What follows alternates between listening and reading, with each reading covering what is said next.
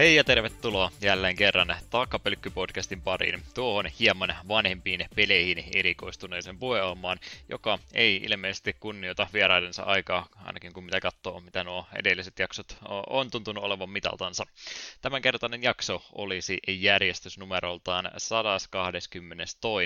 ja julkaisupäivämäärä tälle on 28. syyskuuta 2021. Jakson päähänä tällä kertaa olisi Psychnoksiksen kehittämä, tai oikeastaan tarkemmin sanottuna heidän alajaostonsa Studio Camdenin kehittämä Pleikkari 1 peli Team Buddies vuodelta 2000. Siitä ja vähän muustakin juttelemassa ovat Juha, ei hätää pojat, menätettiin paremmilta, Lehtinen sekä Eetu, tunne teräksen kylmyys, pahuksen riffraffi, Kapanen. Heipä hei, jälleen kerran. Joo, lisänimiä oli jälleen kerran iso liuta Tyrkyllä, jenkkiversiossa vähemmän, palversiossa huomattavasti enemmän. Valitettavasti monikaan niistä ei ollut painokelpoinen lausahdus, niin piti vähän valikoida sieltä turvallisempia vaihtoehtoja, mitä kehtasi meidän lapsille tarkoitetusta podcastista hyödyntä. Kyllä, kyllä. Hei, kolmas podcasti nauhoitus meillä apauttia rallaa viikon sisään. Kestääkö kunto enää? Tämän kerran vielä kyllä kestää. Että täytyy kyllä myöntää, että ihan muissa syistä johtuu se, että jos ei kestä. No niin, energiajuomaa ja kaikkea muuta, muuta energiapatukkaa varmastikin tarvitaan. No, mä veikkaan, että nyt päästään pykälän nopeammin pois. Emme ole Kingdom Hearts 1 sentään puhumassa. Jep. Joo, Tässä ei ole niin monimutkainen lore. Mm, no, yri, yritetään. no, epäilen, epäilen kumminkin, että ei, ei tulla ihan samalle asteikolle menemään. Joo, joo, kyllä kieltämättä Kingdom Heartsin kanssakin sai, sai ihan kunnolla puhua, niin mitä veikkaat, kun meillä nyt on tänä vuonna varsinkin ollut, ollut vieraita vähän enemmän podcastissa mukana, että vieläköhän ne jaksaa joskus tulla. Mä jotenkin tuntuu siltä, että me ollaan kulutettu heitä aika kovasti. Kyllä me veikkaa, että ainakin jos me ruvetaan sanomaan tosi kyseenalaisia mielipiteitä heidän suosikeistaan, niin suorastaan vaativat, että pääsevät jatkossa jaksoihin mukaan. Mm jo lähinnä ajan käytön kannalta, että ehkä aika on tärkeämpää meille kuin mitä se 15-vuotiaille versioista meistä silloin oli, niin siihen nyt on tietysti totuttu, että ei tuo härnätään joka toinen sunnuntai monen tunnin nauhoituksilla, mutta sitten kun tulee vähän semmoiset, jotka ei ole siihen tottunut, niin hei, katsotaan tuosta kolme ja puoli tuntia Kingdom Hearts ykkösestä, niin kiitokset vaan tosiaan molemmille Tuhelotille ja Zeppille, että jaksoivat meitä niinkin kauan. Sepä. Kyllä, kyllä. No, meillä tosiaan on materiaaleina otettu kovastikin tässä nytten viikon sisään, niin ei varmaankaan meillä tässä näin alkuhypinöiden puolesta kovinkaan paljon kerrottavaa ole, mutta onko edes yhtään mitään, pystytkö yhtään avautumaan? No enpä oikeastaan, koska minä en ole pelannut yhtään mitään uutta, mutta sen sijaan olin tässä nyt juurikin tällä tänään nauhoitusviikon loppuna, niin oli joka vuotinen kaveriporukon järjestävä hienon hieno mökkiviikon loppu, missä ollaan ykköset yllä ja pelataan Beerbong-mestaruudesta ja paikalla on myös paljon lautapelejä ja magicia ja videopelejä, niin siellä tuli kyllä pidettyä hauskaa. Beerbongissa hävittiin, mutta Lucky Losers bracketin ansiosta pääsimme semifinaaliin, mutta silti hävisimme uudelleen. Mutta kuitenkin pari hyvää peliä saatiin. Se oli oikein kivaa. Fripakisan me jätin suosiolla väliin, siellä on liian kokenutta porukkaa minulle. Mutta sitten videopelipuolelta lähinnä tuli pelattua Pro Force ja Tekken 7. Tekken 7 oli niin kauan kivaa, kunnes vastaan tuli pari jätkää, jotka sitä niin kuin puolivakavissaan pelaa, ja sitten se oli aika, aika kylmää kyytiä. Se oli... Tuo tuommoisessa Siin... porukalla harrastepelaamisessa aina se ongelma, että sitä pitäisi jotenkin skautata semmoiset pelit, joissa kaikki on about yhtä hyviä tai semmoisia, mitä kukaan ei olisi pelannut, että siinä olisi vähän, vähän semmoista tasapuolisuutta mukaan. Mm, mutta sitä oli iloista seurata, kun nämä kaksi vähän kokeneempaa kaveria match toisiaan vastaan. Niin toinen oli Dragon of Main ja toinen Yoshimitsu Main. Niin sitä oli se match tuli nähtyä monta kertaa, mutta sitä oli silti viihdyttävä seurata, kun se oli kuitenkin aika tasaväkistä. Mm. Oli mulla oma Switchikin mukana, mutta sitä ei kerätty edes käynnistää. Tarkoitus oli Towerfallia vaikka mitä pelailla, mutta ensi kerralla sitten. Ja... Onko sulla, tota, jos tulisi tommonen tilanne, että on, on tommonen peliporukka ja nyt olisi niinku tai breakeri päällä nyt olisi se voitto tulossa ja Eetu pääsisi valkkaamaan pelivalinnan, niin mikä olisi se valinta, mistä sä kaikkein turvallisemmin tuntisit, että ottaisit sen voito? Hmm, Towerfall on semmoinen aikaluotta pelimiekko, koen olevan siinä melkoisen hyvä. Ja sitten ehkä joku Guilty Gear. Tosin siinä olisi aina se riski, että siellä on se joku, joka sitä, sitä ihan oikeasti oikeasti pelaa. Mm. Mutta kyllä mä varmaan Towerfallin puoleen kääntyisin. Mä tiedän, että on maailmassa huomattavasti parempia Crash Team Racingin pelaajia, mutta ainakin luottavaisin mieli lähti siitä sitä pelaamaan, jos tilanne, tilanne sitä vaatisi. sitten taas niin kun lautapeli- ja korttipelipuolelta, niin MTGtä pääsi pitkästä aikaa pelailemaan. Kaksi Commander-peliä oli, jossa olin mukana, ja toisen niistä vein. Kissat voittoon, yes, se tuntui hienolta, vaikka tilanne näytti hyvin huonolta, mutta sitten kun pari muuta rupesi keolimaan liikaa, niin hoitelivat toisensa päiviltä, ja sitten kissat tulivat ja viimeistelivät rundin. Ja Binding of Isaac for Soulsiakin pelo tuli pelaitua. Opetin kaikille kolmelle kanssapelaajalle, kuinka peli toimii, ja olin se, joka pelin lopulta vei. Mutta ei ollut siitä kyse, että olin ainut, joka oli sitä peliä pelannut, koska hyvin pistivät kyllä kampoihin ja niin poispäin. Ja viimeisempänä haluan mainita, kaveri toi mukanaan tällaisen lautapelin kuin Dale of Merchants, joka oli aivan helvetin hyvä tämmöinen pakanrakennus kaupustelupeli, että siinä ollaan niin kuin kauppiaita ja ostetaan kortteja marketista ja yritetään niitä, niitä pelaamalla joko edes autetaan omaa peliä tai sitten häiritään vihollista. Niin se oli tosi siistiä. Siinä on ilmeisesti todella paljon uudelleenpeluarvoa, kun siinä oli, otetaan aina joka kerta viisi tällaista niin kuin pakkaa käytännössä peliin, ja niitä pakkoja oli yhteensä joku, sanoiko se kaveri, 18, ja ne kaikki eroaa toisistaan, niin sillä saa aika paljon eri variaatioita, että miten sitä peliä voi pelata. Tykkäsin tosi paljon. Toivon, että pääsen sitä vielä joskus pelaamaan. Ja ilmeisesti sen oli suunnitellut ihan joku suomalainen tyyppi. Ainakin näin tämä kaveri väitti. Mm. Hieno, hieno peli. Suosittelen kyllä. Mutta siinä oli aika pitkälti my- myyjutut tällä kertaa. Että tällaista se on, kun nauhoittaa liian lähekkäin. Niin, valitettavasti. Joo, va- vaikka meillä olisi tota, budjetti, että me voitaisiin työkseen tätä tehdä, niin siitä huolimatta, jos me tehtäisiin joka viikko, niin meillä ei varmaan materiaali siltikään riittäisi. Ainakaan alkuhypinöi, mutta ehkä me voitaisiin Jep. skipata ylitse siinä tapauksessa. Onko se vuoronvaihto vai?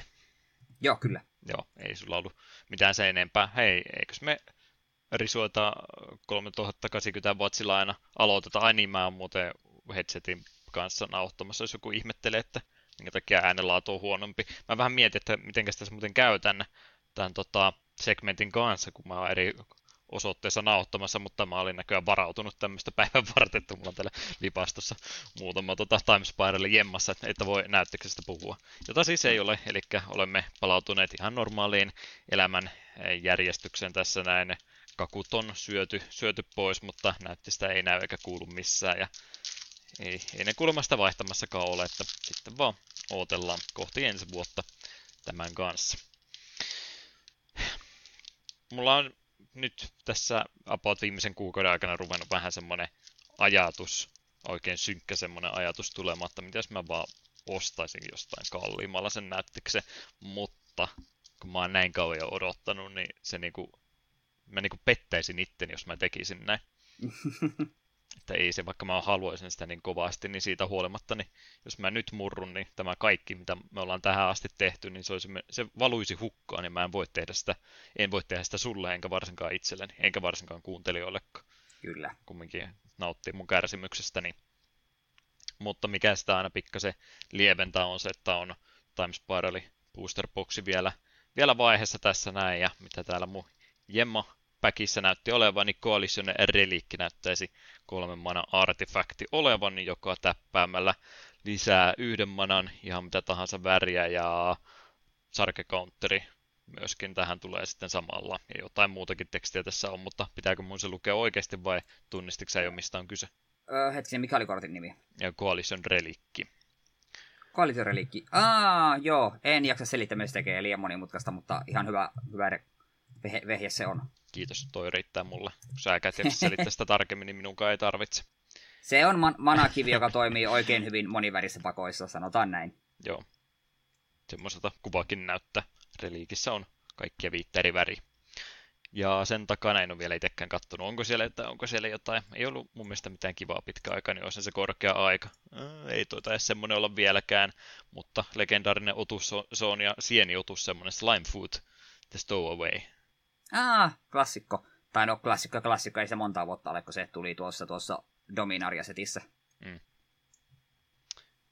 yksi ja musta ja vihreä ja kaksi kolmonen tosiaan ihme sienimonsteri näyttäisi oleva ja jotain yksi ykkösiä se sitten täällä myöskin muodostaa pienempiä versioita itsestänsä. Hmm. Joo, kyllä. Aina kun Sabralingin kuolee, niin tekee johonkin, ei kun hetkinen, jokaiseen vastustajaan ja saa saat yhden helttiäkin. Asia Jep. kunnossa. Vahinkoa sinne helaa mulla. Mm. Apina oli siellä taustalla näköjään toukkenin. Sekin täytyy aina mainita, mikä toukkeni on, se voi johonkin vaikuttaa. Mm. Yes. No joo, ei tosiaan kuitenkin sen viikon. Minullakin on aika kulunut samaa tahtia kuin ei tule, niin minullakin on vain viikko tuosta edellisestä jaksosta mennyt, niin ei kieltämättä mahottomia siinä ajassa itsekään siis ole, ole ehtinyt tekemään yllättävän paljon meniä pelkästään jaksojen editointinkin aikaa, niin siinäkin tuntui sitten illan tunnit valuva huti. Autokoulussa edelleenkin käyn. Nokialla käytiin vähän liukasta rataa kokeilemassa. Tuttu paikkaan se oli, mutta vaativat, että no, lähden uudestaan siellä vielä käymään, kun ei meillä ole enää toimistolla papereita siitä, että sä oot siellä joskus käynyt, niin käynyt katsoa uudestaan. Niin tulihan käytyä samalta paikkaa, se näytti edelleenkin. Oriveden ja Tampereen välillä oli orituvaa eessä näköjään, kun hieno pujottelurataa tehty, kun siellä on jotain ohituskaista työmaata päällä, niin saa sitten sitä ihmetellä, kun pitkästä aikaa pääsee täyttä vauhtia tai ainakin satasta autolla ajamaan ja sitten heti viedään tämä ilo pois, kun siellä olikin tämmöisiä pujottelutolppia leviteltyä. 60 sitten joutuikin körröttelemään, että se siitä sitten. Mm. katselupuoltahan se sitten oikeastaan jo itsellänikin on ollut. Jo ennen edellistä jaksoa kävi pitkästä aikaa taas ihan elokuvateatterissa asti, ja valitettavasti vihaajien kannalta ainakin valitettavasti niin Marvelin elokuvat on jälleen kerran pyörähtäneet käytin tuolla ihan elokuvateatterin puolella, niin vähän tämmöistä kiinalaista mytologiaa ja siihen perustuvaa supersankaria oli nyt sitten siellä putkessa seuraavana, eli Shang-Chiita oli, joka itsellekin on ihan vieras hahmo kokonaan, koska en mä itsekään muksa nyt niin tarkkaan noita Marvelin kautta muittenkaan supersankarihahmoja kattonut, niin en ollut sitä aikaisemmin kuullut enkä tutkinut ennen teatterin menoa, että mistä onkaan sitten kysy, mutta vähän, no ei nyt sano, että Kung Fu-leffa varsinaisesti, mutta vähän sinne, sinne suuntaan kumminkin menevä juttu. Ihan hyvä se teki tosiaan, että Marvelin elokuvia nyt vähän, vähän taukoa tuossa tuli pakotteiden ja muidenkin, muidenkin toimesta, että, että, että jos tämä olisi tullut putkeen kaiken muun jälkeen, niin ei varmasti olisi maistunut näin paljon, mutta nyt kun oli tosiaan pitkä aikaa taukoa välissä, niin ihan kiva oli käydä taas ihan leffateatterissa kallista popcornia mussuttamassa ja supersankarin leffaa katsomassa, että nautin ajastani. Ihan ok leffa. Päällimmäisenä jäi kumminkin ajatus, että Jade Empire voisi koittaa joskus uudestaan. Siitä nimittäin jäi ihan hyvä fiilis silloin, kun siitä puhuttiin. Mm.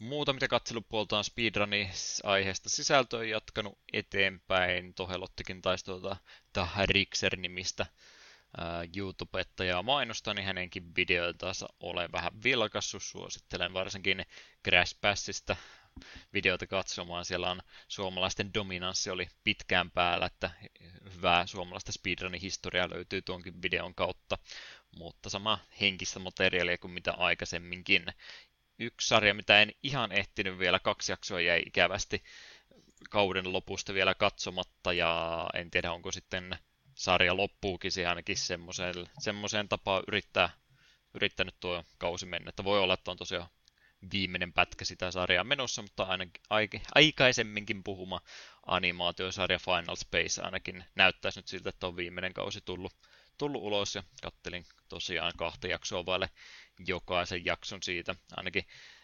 perustelen oletukseni siihen, että on viimeinen kausi menossa, koska kauhea vauhti kyllä eteenpäin on, että saadaan, saadaan tarina siinä sitten pakettiin. En sano, että se on niin hätäisesti tehty, mutta huomaa kumminkin, että pistetään isonta vaihetta silmään, että saadaan sitten tarina vedettyä siinä vihdoin viimein pakettiin. Tosiaan tämä oli sitä semmoista skifi-henkistä huumoritoimintapläjäystä, missä välillä muuten huumoripitoista ja halaululämpöistä sarjaa värittää omituiset korepläjäykset yhtäkkiä, että en tiedä minkä takia se semmoiseksi aina välillä heittäytyy, mutta pieni kontrasti kyllä kaikkeen muuhun, mitä tuo sarja yrittää tehdä. Sama tosiaan, mitä sanoin muistaakseni viime kerrallakin, kun kyseisestä animaatiosarjasta oli puhe, että jos noissa Marvelin leffoissa ärsyttää se tapa, kun siellä vähänkin yritetään jotain vakavampaa aihetta tai tunteita käsitellen, niin se täytyy sitten äkkiä, äkkiä tota, vapauttaa se tunne jollain hauskalla kainalopieruvitsillä tai jollain muulla, niin Final Space on sama, mutta kertaa viisi vielä, että jos oikein semmoista vakavaa äh, tota, avaruusoperaa haluaa, haluaa tästä näin, niin sitä ei kyllä todellakaan löydy.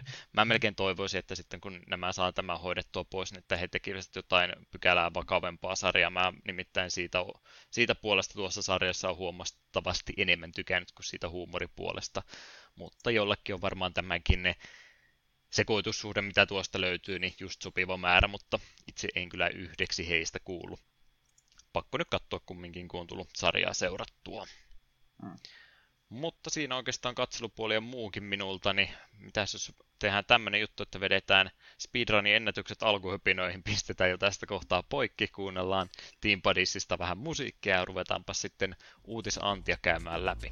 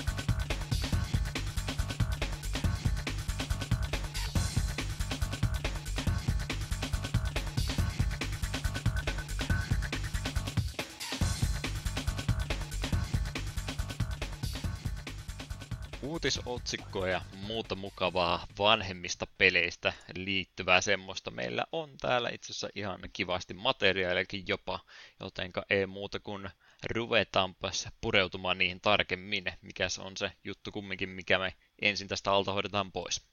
Se on totta kai klassinen tänä päivänä pelihistoriassa. Eli mitä tapahtui ainakin kymmenen vuotta sitten, jota mä en ole näköjään jaksanut siihen kirjoittaa. Joo, en minä en lue mitään ylimääräistä, että minä lopetin se, tuohon. Se on ihan oikein. Mä vähennän tuosta sanoja niin kauan, kunnes me ei tarvitse tätä segmenttiä enää tehdä, mutta katsotaan, meillä tulee ensi vuonna nimittäin viisi vuotta podcastin tekemistä täyteen, että olisiko sitten korkea aika jotain pientä rakenteellista uudistusta tai muuta tehdä, miettiä ainakin, että voisiko asioita tehdä paremmalla tavalla, niin tämä saattaa olla siellä shopping-blogin puolella, että voisiko tämän korjata, korvata jollain vähän mielenkiintoisemmalla. Tuntuu, tuntuu pelottavalta ajatelta, viisi vuottakin tulee täyteen. Joo, vanhennuttuhan tässä on kovasti, että, että jotain on tehtävä. Kaikki muut podcastit Kyllä. aina uudistaa itsensä tasaisin väliajoja. Me ollaan oikeastaan vaan jatkettu eteenpäin ja me ollaan vaan pistetty tiiltä tiilen päälle ja melkein mistään ei olla luovuttu. No, mutta eihän täydellisyyttä ei voi korjata. Ja niin, väität, että me tehtiin heti kerralla oikein. Kyllä. Okei. Okay. No, tämä segmentti toistaiseksi saa vielä olla ja elää rauhassa toistaiseksi. 28. päivä syyskuuta oli meidän polttopisteessämme tällä kertaa ja 10 vuoden takaa ja siitä taaksepäin olin katsastelemassa, että mitäs kaikkea siellä oli julkaistu. Olemme tästä kyseisestäkin julkaisusta ihan tässäkin segmentissä aikaisemmin puhuneet, mutta kun nyt sattui taas kerran silmään, niin mainittakoon, että Binding of Isaacin Flash-versio oli Steamin kautta julkaistu tänä päivänä. Ee, tota, tota, mä en tiedä siis, onko se ihan samalla pelimoottorilla kuin se Flash-versiokin, mutta Steamiin kumminkin tuo alkuperäinen Binding of Isaac lisättiin tänä päivänä. Olemme varmaan sitäkin kehuneet. Muutaman kerran joo, ja sitä on tullut taisin jossain pari jaksoissa mainita, että 100 tuntia on alkuperäistä hakannut hmm. Lämin kanssa, että ihan ihan mainio peli. ihan kiva. Se on takapölkky-systeemi, kaksi ja puoli tuntia podcastia lopussa sanotaan ihan kiva ja sitten kerrotaan mitä tulee kahden viikon päästä jaksoaiheen. Jep. Tämä on se meidän formula ollut, mikä on menestyksekkäästi vuosikausia toiminut. Me väittäisin, että jos meitä on vähän enemmän kuunnellut, niin on jossain määrin tietoinen siitä, että me molemmat tykätään Iisakista jonkin verran. Mm. Kyllä, kyllä. No, peli, mistä olemme ehkä maininneet, mutta emme kunnolla kumminkaan, niin samana päivänä on myöskin Pleikkari 3 julkaistu kahden pelin kokoinen paketti, josta löytyvät semmoiset klassikkoteokset kuin Ico sekä Shadow of the Colossus, eli näiden kahden Pleikkari 2 aikaa julkaistun pelin HD-päivitykset. Alkuperäiset pelit tosiaan Ico vuodelta 2001 ja Shadow of the Colossus 2005. Mitäs näistä nyt sitten, jos ei oikeasti olla näistä koskaan puhuttu, niin nyt olisi tilaisuus mieleen, miten se näistä jakaa. Joo, juurikin tämä collection-paketti itseltäni löytyy. Pleikka kolmoselle sen joskus hankin. Mulla on semmonen outo meille, koska se oli Lappeenrannan Anttila, mistä mä oon sen ostanut. En tiedä... näin, näin tarkkoihin yksityiskohtiin, että se kertoo oikein, mistä ostit. Oliko minkälainen Jos... sää sinä päivänä? No sitä en muista. Semmoinen outo mielikuva vaan, että lankomies sen pongas hyllystä, että hei, eikö tää ole ihan hyvää? Ja häntä itseään ei kuitenkaan niin kiinnosta ostaa, niin miesten päätin, päädyin ostamaan. Ja molemmat pelailin.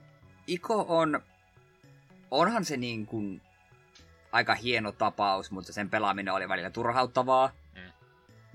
Ja sitten tämä Shadow of the Colossus kaikissa yksinkertaisuudessa on, on minun mielestä aivan helvetin hyvä peli. Se oli tosi hieno kokemus ja jokainen kolossus, no okei okay, ei jokainen, mutta suuri osa kolossuksista tuntui tosi eeppisiltä ja hienolta. Sillä välissä oli muutama semmonen, että okei, okay, tää on ison hevosen kokoinen tyylin tää kolossi, että me nyt ole ihan varma, että voiko sitä kolossiksi sanoa, että ne oli vähän silleen pettymyksiä. Ja silleen, mutta kaiken kaikkiaan niin todella hieno kokemus. Ja toki jos sitä rupeaa silleen sen mietin, joo, olihan se maailma sinällään tyhjä ja siellä ei juurikaan ollut mitään muuta tekemistä kuin ratsastaa seuraavalle kolossille, mutta se oli silti kokemuksena tosi siisti. Et kyllä me itse tykkäsin, mutta ei mulla varsinaisesti hinko ollut ikinä sitä pelata uudelleen läpi. Mulle riitti se yksi pelikerta ja siitä ei hyvä fiilis. Kyllä, kyllä. Samaa pakettia jo itsekin olen pelannut.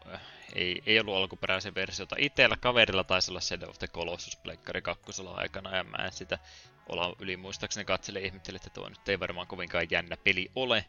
Mutta, mutta sitten tosiaan tämän paketin kautta pääsi itsekin noita kokeilemaan. Mä en oikein ikosta koskaan tykännyt. Mulla se jäi pelaaminen kesken. Mä en, mä en oikein välittänyt siitä. Ehkä mielipide olisi nyt eri, kun lähti sitä oikealla ajatus maailmalla pelaamaan, mutta se pelikerta jäi, jäi kyllä torsoksi itselle, että en lämmennyt ikolle sillä kertaa. Mutta Shadow of the Colossukseen, niin kyllä siitä, siitä otin hyvin kiinni ja innolla loppuun asti pelasin.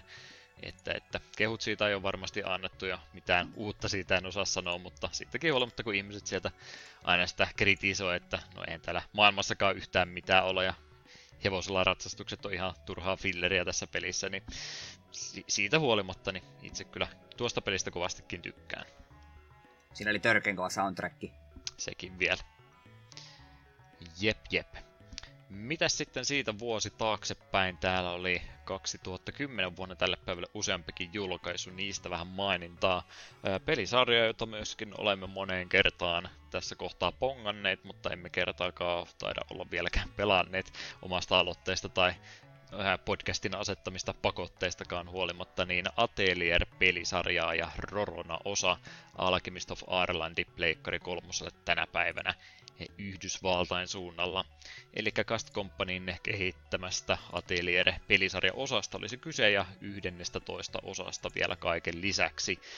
Suuri alkemisti edesmennyt löytyy kuningaskunnasta ja häneltä on työpaja jäljelle sitten enää jäänyt. Kuningas uhkaa, että puretaanpa se pois, ei sillä enää mitään tehdä. Mutta nuori Rodona Frixelle onnistuu ehkä sitten toivottavasti jonkin verran haasteita suorittamaan 12 kappaleen verran osoittaakseen, että ei sitä kannata vielä purkaa ja kyllä alkemia vielä harrastaa kannattaisi. Kyllähän noita atelier-pelejä, ties mistä aleista muualta tyrkytetään, mutta ei ole vielä, vieläkään, en ole vieläkään tarttunut ää, täkyyn kiinni. Miepäs heitän tältä villikortia sanon, että, että juuri tämä kyseinen peli multa löytyy fyysisenä ja se oli Assassin's Creed 1 ja 2 paketin lisäksi mun ensimmäinen peli Pleikkari kolmoselle. Aha. Tämä on faktatieto mennyt multa ohi kokonaan. Joo, olen sitä varmaan joskus silloin puhunut, mutta rehellisyyden nimissä ei ollut kauhean hyvä peli, niin en sitä kovin ilolla muistele. Se, siis siinä oli niin kuin omat hauskat juttusa, mutta sitten siinä oli tosi hämmentäviä ratkaisuja. Siinä ei ainakaan MP-mittari siinä ollut ollenkaan. Kaikki spessut käytti HPta. Myös healing-spellit käytti sun HPta, joka oli hämmentävää.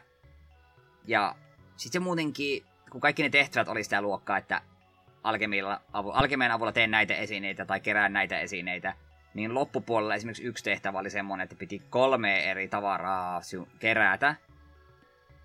Mutta se pystyit keräämään va- tai se pystyy tekemään sille, että emme joka kahta muuta kerää, me kom- ylikompensoi ja kerään tätä yhtä helppoa esiin sen sijaan ihan tolkuttomasti. Ja tadaa, se on tarpeeksi hyvä. Ja emme mitään hyvää endingiä siinä saanut, koska se, siinä pelissä grindaaminen oli tosi hidasta ja vaivalloista, niin loppujen lopuksi minä vaan yri, yritin mahdollisimman nopeasti pelata sen pelin läpi ja minä sain jonkun ending normal B tai jotain, koska niitä endingejäkin oli ihan tolkuton määrä ja ei ikinä oltu jäänyt semmoista fiilistä, että haluaisin lisää pelata. Ja sinällään harmi, koska Atelier-pelit on aina kiinnostanut, mutta tuo Rorona jätti mulle niin huonon suuhun, että minä en ole ikinä halunnut mitään muuta kokeilla. Ehkä sitten kuuntelijakunnalle vinkki, että suositelkaa jotain hyvää osaa täältä pelisarjasta, mitä lähteä testaamaan, niin pääse siitäkin sarjasta sitten vähän itsekin paremmin kärryille. Mm. Dead Rising-pelisarja oli myöskin samoisena päivänä jatkattu, jatkettu kakkososa, nimittäin Dead Rising 2 oli tänä päivänä julkaistu Steam-versio sekä Pleikkari kolmoselle myös. Blue Castle Games tässä siis kehittäjänä oli ja jatko tolle pelisarjalle. Muutama vuosi kulunut tuosta edellisen pelin tapahtumista ja tuo kokeellinen zombivirus on levinnyt ja tartuttanut valtaosa Yhdysvaltain väestöstä. Päähaamona toimii entinen motocross-tähti Chuck Green, joka matkustaa tuonne Las Vegasin alueelle. Las Vegas on kyllä ollut tai mennyttä tässä kohtaa, mutta sen tilalle on rakennettu Fortune City-niminen paikka, josta pitäisi vasta lääkettä löytyä hänen tyttärelle, jonka, jota on jo zombi päässyt puraisemaan. Mutta erinäisten sattumusten kautta siinä sitten Jackia ruvetaankin syyttämään sen viruksen tuomisesta kaupunkiin. Siinäkin sarja, mikä ohi on pahasti mennyt. Sepä, en ole yhtään ainutta Dead Risingia pelannut, vaikka olen käsittänyt, että ihan viihdyttävää mätkettä ne ovatkin. Ainakin osa niistä. Mä vähän veikkaan, että tämä, tämän segmentin todellinen arvo on siinä, että tulee muistutettua itselle peleistä, mitä ehkä voisi joskus pelata, että ehkä tästä mm. sittenkään kannata luopua voisi kyllä Dead Risingia jotain osaa kyllä jossain vaiheessa testaillaan. Sepä. Ja tuttua pelisarjaa myöskin, mistä vähemmän puhuttua osa oli tänä päivänä julkaistu Front Mission Evolved. Peli oli tänä päivänä Windowsille, Pleikkari 3 ja 360 julkaistu. Double Helix oli tässä tuo kehittämässä Squaren aloittamaa sarjaa, jos oikein ymmärsin. Strategiapelejä hän on tainnut edellisestä olla, mutta tässä onkin nyt sitten kolmannen persoonan toimintaa koska tuon ajan budjetit ja muuta, niin kai ne ajattelee, että ei strategiapelejä enää kannata tehdä, tehdä räiskintäpeli.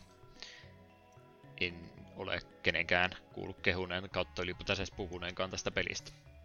Mm, ilmeisesti kuitenkin alkuperäiset Front Missionit on todellakin mainiota mm. strategiapeliä, niin niitä kiinnostaisi pelailla. Ehkä jollain tavalla spin-off-pelistäkin siis voisi puhua, vaikka varmastikin ihan täys verisenä jatkosana on sitä markkinoitu. Mm. Pari peliä muutakin tälle päivälle oli osunut. Samana päivänä oli nimittäin Guitar Hero-pelisarja Enkorensa saanut tietyllä tapaa Warriors of Rock osa julkaistiin, jos sille numeron voisi antaa, niin kuutososa pääsarjaa oli siis kyseessä 365 sekä PS3 alustoinansa. Neversofti tosiaan tässä kehittämässä oli ja ymmärtääkseni heillekin oli jo aika selkeää tätä tehdessä, että tämä tulee heidän viimeiseksi kitarhirouksi sitten jäämään, koska puumi oli jo aika lailla muovi kitarapeleissä tässä kohtaa ohitse, mutta haluaisivat sitten vielä parhaan osaamisensa tai hänen viimeiseen julkaisun laittaa. Ja vähän eri vapauksia saivat myöskin settilistan koostamisen kannalta. Miettii aikaisempaakin osaa, niin Kitariro Vitoinen tekniseltä puoleltaan ihan ok, mutta pelisarja aika lailla rakennettu sitten ei nyt sano vanhemman musiikin ympärille, mutta rockin ja tämmöisen tota, tota, metallimusiikin ja muu ympärille, ja Vitosen kanssa sitten, kun oli isolle pahalle Activisionille myyty pelisarja, ja he totesivat, että ei, ei kukaan tämmöistä enää kuuntele, laitetaan vähän Taylor Swiftia nyt tänne, ja kaikkia muuta sitten, tota, poppimusiikkia ja muuta, niin Vitoinen oli siinä mielessä musiikkivalinnoilta aika karvas pettymys. Mutta mut kutosessa sitten saivat vähän vapauksia sinne sitten ruvettiinkin ruvettiinkin vähän kaikkea muuta metallika ja muuta tämmöistä taas kerran lisäämään. Oliko se näissä metallika? No, sen, sen tyyppistä musiikkia sinne kumminkin ruvettiin taas laittamaan mukaan, niin kaikista näistä valinnoista ja muista huolimatta niin ei riittänyt toki sitten pelastamaan ää, suhdannetta tuolle pelisarjalle, niin kyllähän se siihen sitten loppu. Warriors of Rock on peli, jos mä kitariroa haluan rockbandin sijasta pelata, niin yleensä se on tämä Warriors of Rock, mikä sitten mun kova, kova äänisen 360 vielä aina silloin tällöin tuossa meneekin, että sitä aina mieluiten pelaan, jos jotain kitariroa osaan pelaankin. Kevyet mullat. Mm. Kyllähän ne teki se Guitar liveenkin sitten vielä edellisellä konsolisukupolvella, mutta ehkä parempi, jos siitä ei puhuta. Sekin oli vähän semmonen tota, tota, ää, pay, ei pay to service peli, että DLC ja kaikkea muuta piti ostaa, ja sitten kun oli kaikki, kaikki tota, servereiden takana, ostojen takana, niin nyt kun otti ne serverit alas siitä pelistä, niin mitä sitten enää pelaat? Et oikein mitä. Mutta kiva, että maksoitte.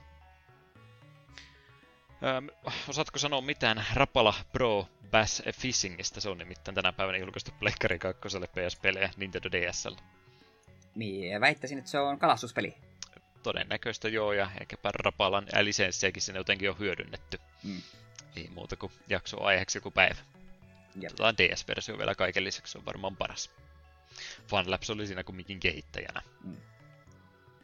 No, 2009 ei tänä päivänä mitään liian jännää ollut. Mä pyörittelen mutta jostain kumman syystä tai kenellekään kuuntelijoille löydy, mutta mulla oli joku langanpätkä pöydällä. Toivottavasti ei här, härnä sua, kun mä koko ajan räplään sitä tässä näin. Ää, mutta, mutta levottomat kädet näköjään, niin täytyy jotain tekemistä saada. 09 vuonna ei mitään jännää ollut, mutta 08 oli tämmönen erikoisempi tapaus, mistä ei varmaan ihan hirveästi ole kirjoiteltukaan. Nimittäin sinä päivänä oli julkaistu peli Broken Sword 2.5 Return of the Templars Windows-alustalle. Ja minkä takia tästä ei ole varmaan niin paljon kirjoitettu tai välttämättä kaikki siitä edes kuulletkaan, niin kyseessä on itse asiassa fanien kehittämä jatko-osa tuolle seikkailupelisarjalle ja nimestään ehkä pääteltävissä, että tuon kakkososan jälkeisiin tapahtumiin sitten sijoittuisi. Ihan tämmöisestä faniprojektista huolimatta niin ihan hyvät tuotantoarvot piti olla taustalla ja kun englanninkieliset sekä jopa saksankieliset ääninäyttelytkin pelistä täydet löytyy, että panostettu siihen projektiin ainakin oli. Se oli ihan mukava kokemus se ykkösosakin. Mm, niin oli. Ei muuta kuin kakkosta myöskin jonain päivänä. Jep. 07 vuotta täälläkin löytyy hirmunen litania pelejä ja mä en tiedä mikä näistä oli kaikkein vähiten huonoin, niin mä halusin valita osan julkaisun, joka oli varmaan kaikkein huonoin näistä vaihtoehdoista. Konan peli oli nimittäin tänä päivänä julkaistu, ei, ei liity etsivä Konanin Japanista, ei löydy Talkshow isäntä O'Brieninkaan myös, vaan tähän pari parikonaan ihan tämä tosiaan liittyy. 360 ja PS3-alustoinansa. Nihilistic eh, Software oli tässä kehittäjänä ja Hack and hän tähän aikaan kovastikin harrastettiin. Tosin pikkasen puzzle ratkontaan sinnekin pitää mukaan laittaa, että edes jotain taukoa siitäkin saadaan. Veri lentää ja Quicktime Eventtejä kovastikin tuo peli käytti ja varmaan tuo jälkimmäisen kommentin takia ei myöskään kovinkaan arvostetusta pelistä muistaakseni ollut kyse. Mm muistan ainakin jotain arvosteluja pelin tiimoilta ja dumailta aika kovasti. Ei Konanista ei, enempää. Ei, ei, ei minkälaista mielikuvaa, minkälainen tuo peli on. Mm. No, vuosilukua katsot, niin varmaan kovinkin harmaan värinen, paitsi sitten kun jotain punaista lentää sen harmaan päälle. Ehkä mm. vähän ruskeita väriäkin siihen vielä samalla, että sen näköisiltä noin kaikki pelit siihen aikaan vielä näytti muitakin pelejä tosiaan tänä päivänä oli julkaistu ja niistä pistin vaan hirmuisen litanian perään, jos on jotain näistä sanottavaa, niin toki saa. Eh, Company of Heroes, Opposing Fronts oli tänä päivänä tullut, Crazy Taxille oli tullut jatko-osaa, sivuosaa, ehkä enemmänkin Fair Wars PSPlle, Disney-elokuva kautta Pixar-elokuva Ratatouille oli saanut myös lisenssipelinsä. Ehkä isoin pelijulkaisu, mitä nyt jostain kumman syystä en lähtenyt tutkimaankaan enempää, niin Enemy Territory Quakewars oli tänä päivänä Windows-alustalle myöskin julkaistu jotenkin Wolfensteinin tämänkin liitty, mutta en muista tarkkaan, kun en ole kunnolla pelannut. Jam Sessions-niminen DS-rytmipeli tuli tänä päivänä ja Sega Rally-pelisarja Revo-niminen osa Pleikkari kolmoselle. Peleistä ei varmaan saa mitään sanoa, mutta Rattatuilla on ihan jees leffa. Sitä en ole nähnyt itse No sekin vielä. Mä ajattelin, että mä yhden helpon pallon sulla heitä ja sitäkään et saanut kiinni. Ei sitten. 06 vuonna sitten. Nyt, tulee vielä helpompi pallo. Ota, ota isolla hanskalla nyt kiinni. Juh, Pokemon, Pokemon-pelisarjaa tänä päivänä 06 vuonna oli julkaistu, eli 15 vuotta sitten. Kai sitäkin mainostettiin, kun näistä ne remakeit kerran kohta tulossa on, mutta Diamond ja Pearl osat DSlle oli tänä päivänä tullut. Kerrohan näistä peleistä. En ole pelannut, niin saat kertoa kaiken. Tämä on sinällään jännä, että mehän en ole Diamond ja Pearl ikinä pelannut. En omistanut silloin vielä DS, mutta sitten ennen kuin Platinum ilmestyi, tyyliin kuukausi kaksi ennen Platinumin ilmestymistähän me hetken, hetken mielisyydestä ostin itselleni DS ja pistin Platinumin ennakkotilaukseen. Tai ylipäätään ensimmäinen peli, jota ikinä ennakkotilasin, nyt kun asia rupesin miettimään. Niin, niin siinä mielessä nel- nelosgeni on hyvin tuttu ja tykkään kovasti. Diamond ja Pearl on siinä merkittäviä, että niissä tuli tää vihdoin viimein Physical ja Special Splitti. Kun aiemmissa peleissähän esimerkiksi kaikki Fire-iskut on Special Attackeja, kaikki Fighting-iskut on fyysisiä, fyysisiä hyökkäyksiä, niin sitten tuli tää splitti tässä neljännessä genissä, että jokaiselle iskulle erikseen määriteltiin. Että esimerkiksi Fire Punch, se on tuli isku, mutta se on myös fyysinen isku ja niin poispäin. Ja sitten taas Flamethrower on spesiaali tuo, tuo tuli isku ja niin poispäin. Erittäin tärkeä tuo, tuo, tuo uudistus, koska se monipuolisi tosi paljon, että minkälaisia buildeja se Pokemon tekemään, koska välillä saattoi olla, että okei, mulla on tää tuli Pokemon, jolla on tosi korkea ättäkki, kuten Flareon, mutta sillä on korkea ättäkki, eli se ei, sen tuli-iskut ei ole sillä kauhean hyviä, koska sillä on hyvä special ättäkki. Niin tämä oli tällainen hyvin hyvin tärkeä uudistus tuohon juttuun, mitä tuossa äsken tosiaan selitit, niin onko ne ikinä fiksan, tai no ei, en tiedä onko fiksaaminen oikea sana, mutta onko ne niitä lähtenyt sitten muuttamaan ikinä, että ne on jo, jollekin tota, Pokemonille tuommoiset arvot antanut, niin onko ne myöhemmissä osissa, onko ne aina samat ollut, vai muuttaako ne niitä koskaan? Mm, Ootko niin tarkkaan kuin... tutkinut? Mulla on outo mielikuva, että olisikohan pari Pokemonia, joiden statseja olisi vähän muutettu, mutta aika vähän kuitenkin. Ei ole normi kumminkaan se. Ei, ei, että aika, aika kiinteitä ne tuntuu olevan. Mm. Mutta auto mielikuvaan, että jotakin Pokemonia olisi nerfattu tai puustattu. Mutta en mene takuuseen, saattaa olla, että kuvittelen vaan. Remakeista puheen olla, onko ne ennakkotilattu jo? En ole vielä, me en ole ihan vara kumman me halua, mutta, ja otanko heti ennakossa, mutta ongelma on siinä, että ei ne kuitenkaan tule olemaan missään kohtaa halvempia, niin samahan se on. Sepä joo, mikäs niiden julkaisupäivä muuten on. Mä lähdin tässä googlettamaankin jo. Kai se ihan kohta pitäisi olla. No ei nyt ihan marraskuu. Marraskuu puoli väliä. Mm. Metroid, Dread, Dread, Metroid Dread tulee ensin ja sitten nuokin, että tätä syksystä tulee kyllä kautta talvesta, niin kiireinen. Mm. Olisi ihan kiva, jos itsekin jotain uusia pelejä joskus pelaisi, mutta kun mm. olisi näytöohjaimilla pelata. No, Switchillä voisi pelata vaikka mitä, mutta ei nyt jostain kumman syystä malta. Ennen kuin menen eteenpäin, niin haluatko, no et sä halua veikata, kun et sä kumminkaan tiedä. Haluatko kuulla, mikä oli ensimmäinen videopeli, minkä itse ennakkotilasi?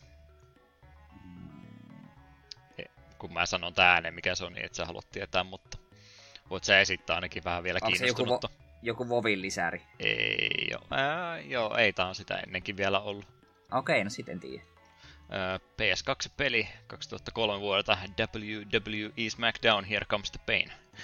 Ah. Rassingiahan ah. se siis oli. Joo, ei tullut vielä Pleikkari 1 aikaan mitään ennakkotilattua, niin tämä se, tämä se muistaakseni oli. Hmm. En, en kadu hetkeäkään, hieno peli. äh, roolipelimäistä pelaamista myöskin tänä päivänä lisää oli tullut PSP tosin alustalla tällä kertaa, eikä mitään taskuhirviöitä, vaan äh, sankareita ja heidän legendojansa, eli Legend of Heroes. Trails in the Sky oli PSPlle tänä päivänä julkaistu ja pelisarja, joka ymmärtääkseni on erittäin arvostettu, ihan mainiot myyntiluvut alusta, alustaa huomioittain myöskin ja jatko-osaa paljonkin tälle tullut, niin en ole kyllä Trailsia sitten kumminkaan pelannut. Olen ilmeisesti menettänyt paljon. Sama vika. Tosi paljon hyvää on kuullut Trailseistä, mutta ja onko Steamissäkin niitä pari, mutta yhtäkään ainut en ole pelannut. Siinä on vähän se ongelma tuon pelisarjan kanssa, että jos me jossain kohtaa haluan pelata niin me haluan pelata ihan ensimmäisen ensin. Mm. Ja me en ihan varma, mikä se on. Pitää jossain kohtaa Wikipedia tutkimaan ja katsoa, että onko se Steamissa, Steamissa tai Switchille tai jotenkin, mutta kyllä sarja kiinnostaa. Samalla tavalla nimikoidut pelit, niin ymmärtääkseni on semmoisia pelejä, että niitä voi pelata kyllä ihan semmoisenaan kiinni, mutta että niistä nauttisi enemmän, jos on aloittanut ihan ykkösosasta asti, että muuten menee jotain tarina juttuja ohitse, niin sekin pitäisi täältä sitten ilmeisesti aloittaa. Mm, mutta kun se on se pakko miele, että jos on mahdollista, niin ne pitää pelata järjestyksessä. Sepä se. Joo, Legend of Heroesiakin taisi ennen Trailsia jotain sarjaa tulla, ja Legend of Heroes ilmeisesti itsessensä oli spin-offi siitä jostain, jostain Slayer-nimisestä sarjasta, oliko Dragon Slayer vai mikä, että ei nyt ehkä niin kauaksi tarvi mennä, mutta Trailsista voi ilmeisesti ihan tästä osasta aloittaa, jos tämä tarina kokonaisuus kiinnostaa. Hmm. Vuosi jälleen kerran taaksepäin 05 vuonna tänä päivänä, 28. syyskuuta. Aitoitahan täällä kovasti siihen aikaan vielä harrastettiin Kinetic-niminen osa oli, mikä mun piti kolme kertaa yrittää, niin että en kirjoittanut sitä Kinectinä. Pleikkari 2 tänä päivänä ihan tällä Suomessa oli siis Pohjois-Euroopan aluetta julkaisupäivämäärä. Studio Londoni Sony Computer Entertainment ja siis kyseessä taustana kehittäjänä ja tämmönen kuntoiluteemainen aitoi pelihän siis oli tässä kyseessä. Et ole varmastikaan tätä, tämän kanssa jumpannut telkkari eessä, mutta mitenkäs noin muuten halusin sen takia tämän lisää tätä aitoita noin ylipäätänsä, että pääsetkö ikinä kokeilemaan? En itse asiassa. Se niin kuin silleen tavallaan kiinnosti, mutta sitten se oli kuitenkin semmonen, että yläasteikäinen minä oli sitä, en minä halua sitä maksaa. Että en minä halua tuolla se itse hankkia, koska veikkaan, veikkasin jo silloin, että se tulee olemaan niin kuin hetkellinen hupi ja sitten se unohtuu. Mm. Keskisen kyläkaupassa oli demo tästä näin demokioski ja sen verran kokeilin, että totesin, että ihan jännä, mutta maksaa, maksaa paljon, kun pitäisi joku kamerakin ostaa, niin siihen jäi. Oli, olisin pelannut, jos olisi tilaisuus muuten ollut, mutta en niitä vähäisiä pari peliä vuodessa tahtia, niin en tähän halunnut sitä tuhlata kyllä missään tapauksessa. Samana päivänä myös suru-uutisia kantautui korviimme, sillä Square ilmoitti, että he olivat ostaneet Taiton ja heidän omistusomaisuutensa itsellensä, joten sinne meni Puple Poplet ja muut. Ja siellä ne on mm. vankilassa edelleenkin. On tulee sitten välillä jotain taitojuttua, mutta eipä ole taito entisen sen, sen jälkeen enää ollut. Mm. 04 vuodelta varmaan kiinnostavimpat pelijulkaisut oli osunut tähän kohtaan. Sinä päivänä oli muun muassa Crash Bandicoot-pelisarjaa saatu, mutta ehkä ei sitä parasta mahdollista Crash Twinsanity oli nimittäin tänä päivänä Xboxille sekä Pleikkari 2 julkaistu. Traveler's Tales oli ottanut silloin no, CTR ja Crash Passin jälkeen pussimäyrän omalle kehityksellensä Wrath of Cortexia ne kehitti kanssa, sitten tämä tuli sen jälkeen. Ja, ja tässä osassa sitten Crash ja Cortex yhdistää voimansa, eli molemmilla päästään pelaamaan. Ei näitä tainnut olla kovinkaan hyviä nämä Crashit sen jälkeen, kun omistaja Joo. vaihtui. Näin olen käsittänyt, että Vincenitistä me on muutamalta ihmisiltä kuullut, että siinä oli kai muutama pelastava puoli, mutta ei se ilmeisesti kauhean hyvä peli silti ole.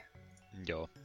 Tuossa justiin suht tätä jaksoa nauhoittaessa, niin Matt McMuscles oli tästä What Happened videosarja osaan tehnyt, että siellä kyllä kerrotaan kaikkea. Jälleen siellä oli sitä, että siellä on omistajat julkaiset sitä mieltä, että no nyt täytyy jouluksi saada tämä peli ulos, että pitääkää hauskaa. Mitään myönnytyksiä emme teille anna, että teette sen alle vuodessa about ja julkaisette sen semmosena, että pakko, pakko saada. Pitää joulu, joululahja ja tota, joulukuusen alla tämä peli saada. Mm. Näinhän näissä aina tuppaa käymään.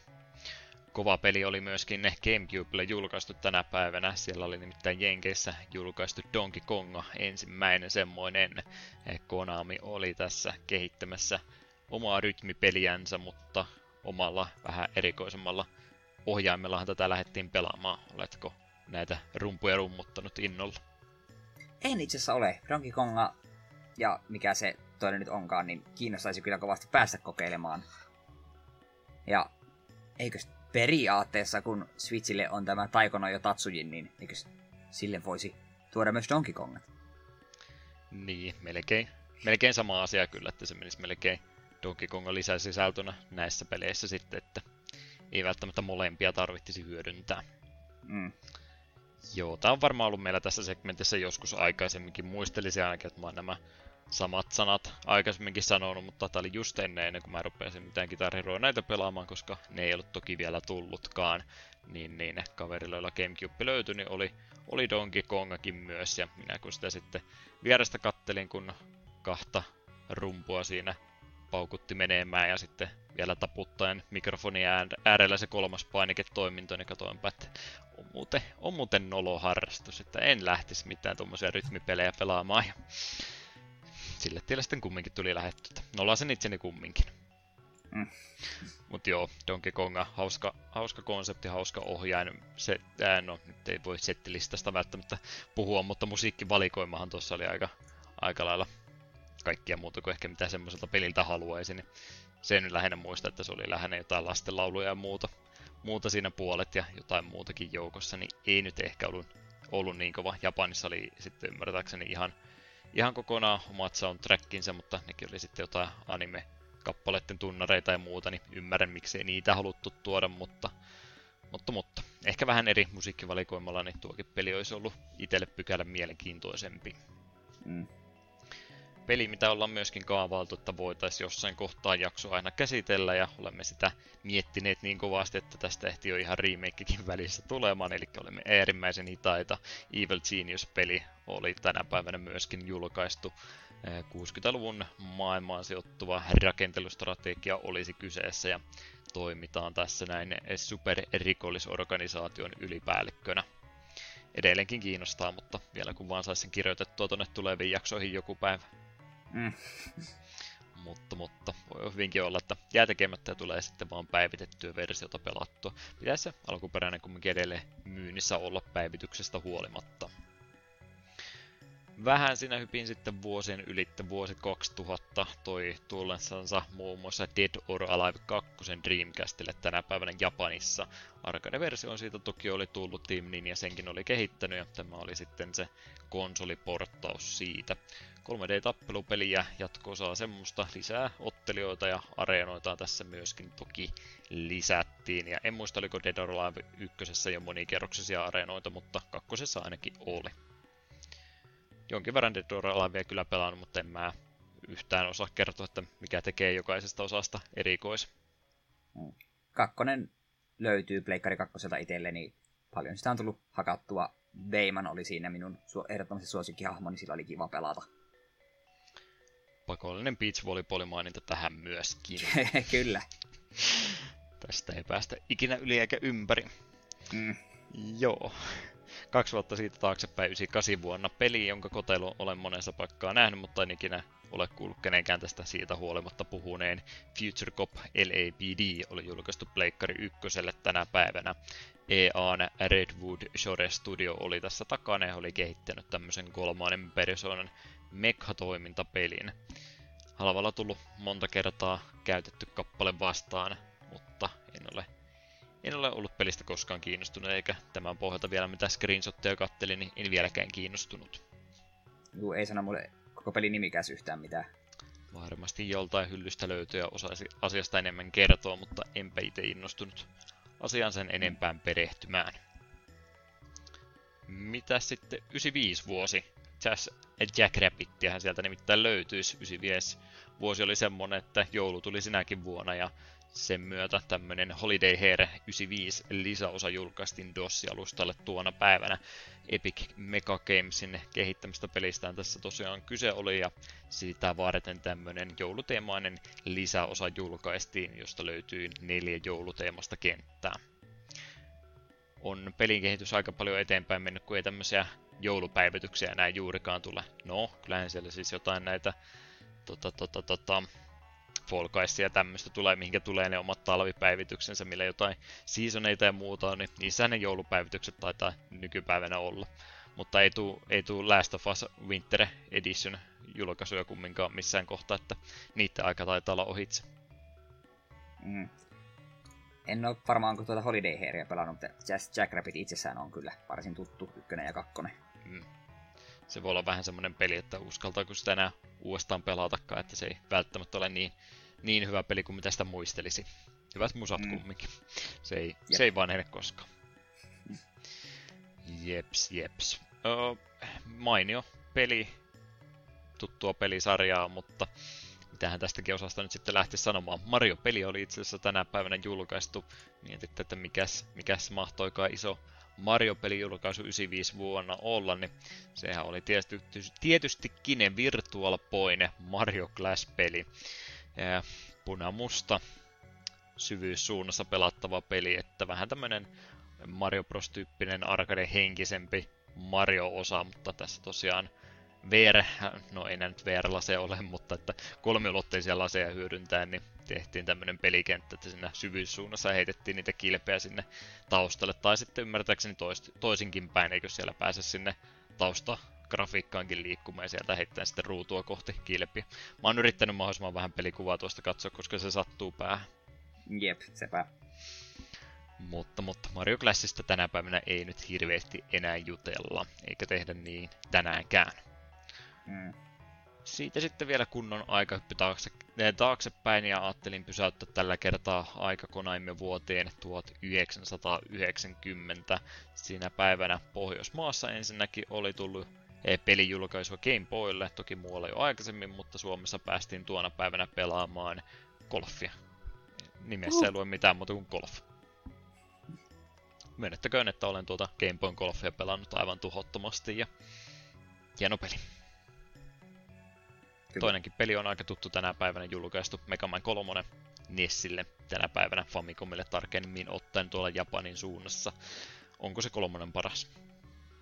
Kolmonen on helvetin hyvä, mie tykkään. Sä et sanonut paras, sulla on joku toinen parempi. No se vähän vaihtelee.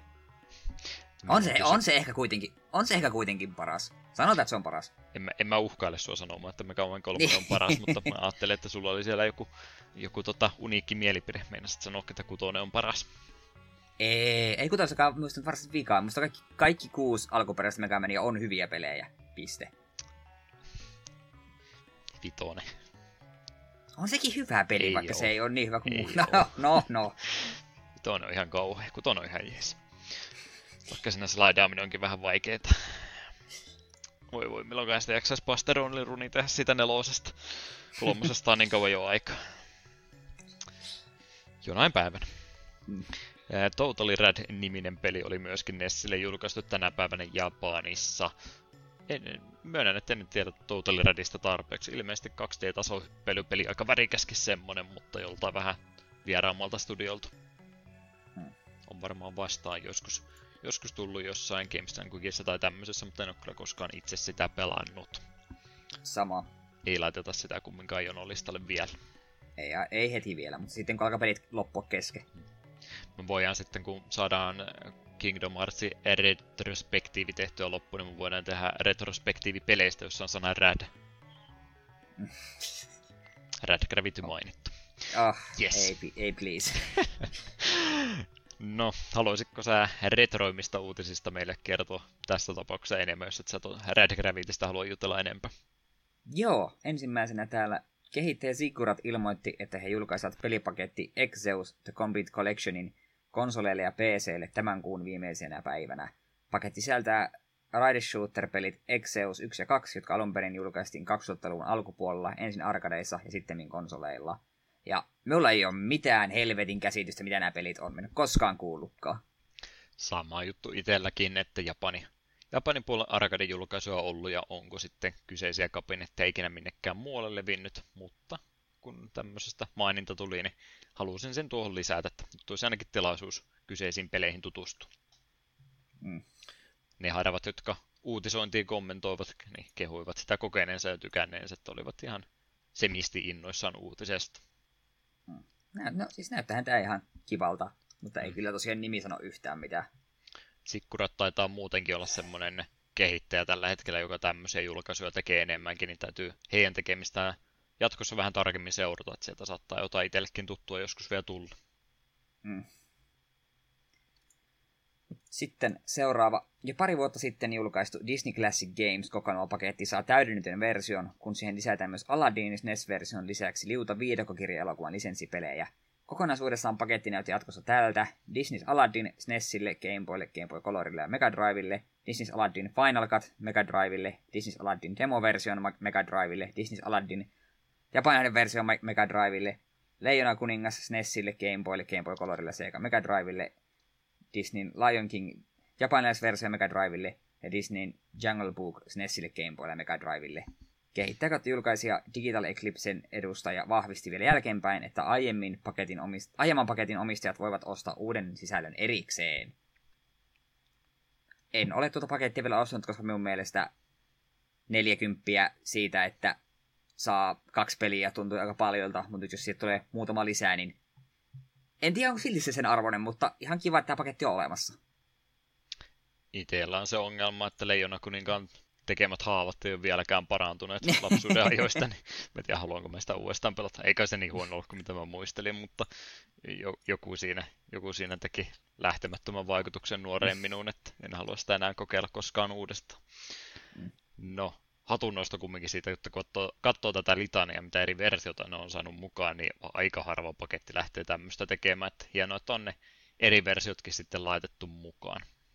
Me vaan kuvittelen, että joku 100 prosentin pelaaja, pelaajan paino, niin kun se joutuu jonkun Aladdinin pelaamaan viisi kertaa. Silleen, Aah! Achievementit jokaiselle omansa. Kyllä. Sitten siirrytäänpä siihen isoon. Direkti oli tässä hetken aikaa sitten, ja siellä oli vähän retrompaakin uutista. Ekana, aikamoinen pommi, Nintendo Switch Onlinein retroperivalikoima tulee laajentumaan aiempaa reilummin, mikäli, mikäli siitä on valmis maksamaan. Expansion Pack maksutavan taakse laitetaan jatkossa sekä N64 sekä Sega Genesis-pelejä. Hinnoittelusta ja tulevista julkaisuaikatauluista kerrotaan lähitulevaisuudessa lisää.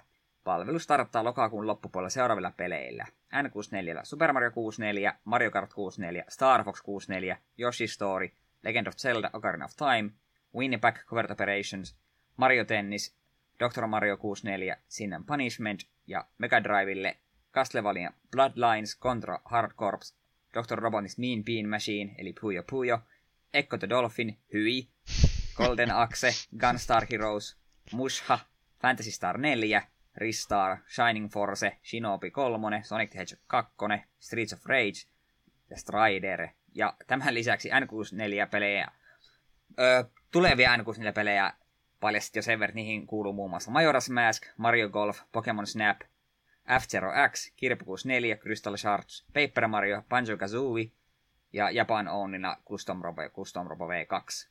Palvelun tilaajille avautuu myös mahdollisuus ostaa alkuperäislaitteiden vastaavia ohjaimia hintaan 50 dollaria palvelun avautumisen yhteydessä. Joo, me odotettiin, että tulisikohan Game Boy ja Game Boy Color, ja sitten tulee N64 ja helvetin Mega Drive. Mitä helvetitä tämmönen on? Tää tuli ihan puskista. Niin, se on, kun huhuilee kaikkia mahdollisia Nintendo-julkaisuja, niin sitä unohtaa ne vanhimmat huhuilut jutut, että kyllähän me 64 joskus samaa uutista tai huhupuhetta juteltiin vuosi kaksi sitten, mutta siinä vaan kesti sitten näin kauan. Mm. Mä haluan kommentoida yhden asian tuohon liittyen. Kumpi sen konsolisodan nyt oikeasti voitti? Eh, Super Nintendo vai Mega Drive, koska Mega Drivesta joutuu maksaa ekstraa, niin automaattisesti ne on parempi. Mega Drive voitti. Vaikka niin. Mut joo. Expansion Packin hintaa tosiaan ei vielä mainittu, mutta me ei vähän kyllä veikkaa, että itsellä menee hankintaan, koska tuo N64 titlet, siellä Sin Punishment, mikä minua todellakin kiinnostaa pelata. Siellä on Ocarina of Time, jonka ihan mielellä voisi pelata uusiksi. Dr. Mario 64 kiinnostaa, Mario Tennis kiinnostaa, Star Fox 64 kiinnostaa, Yoshi Story en ikinä pelannut.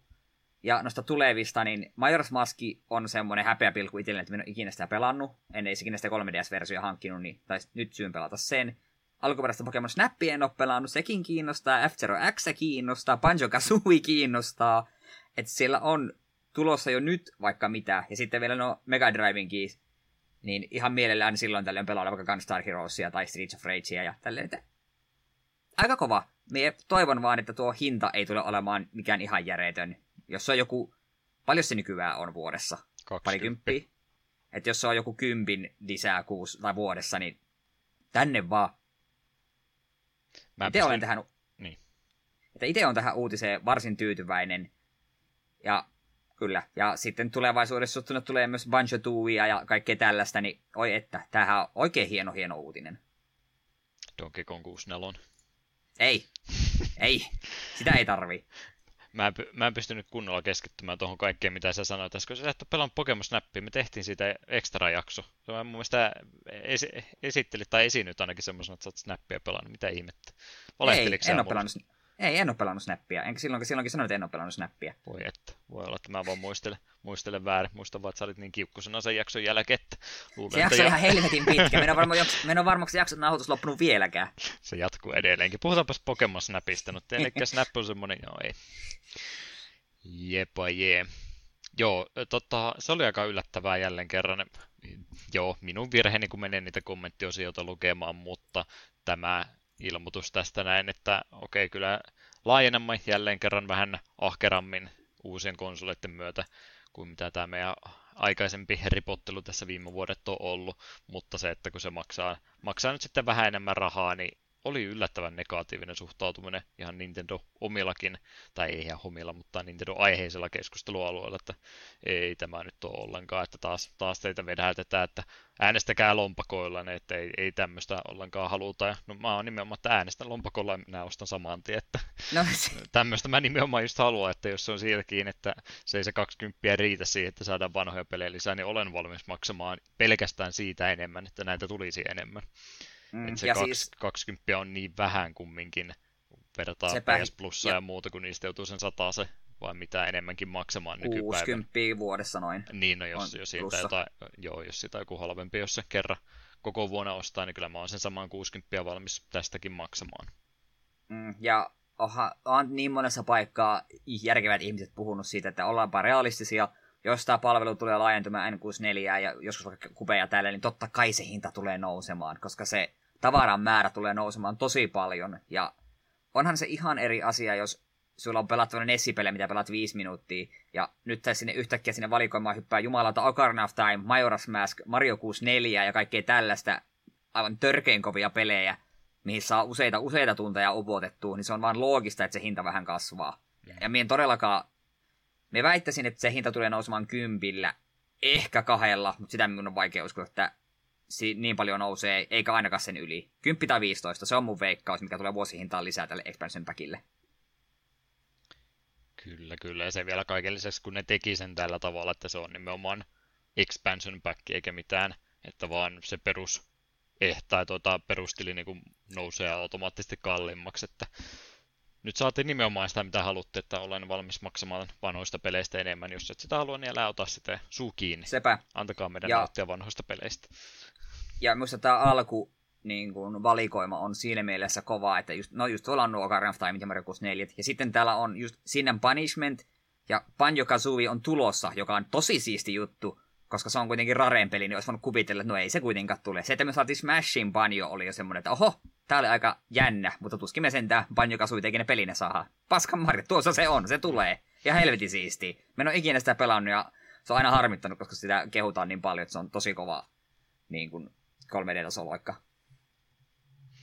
Joo, kyllä vähän näyttää siltä, että Microsoft ja Nintendo vähän, vähän kaveri on toistensa kanssa. Ne selvästikin lähtee yhdessä isoa pahaa Sonia kaantamaan. Jep.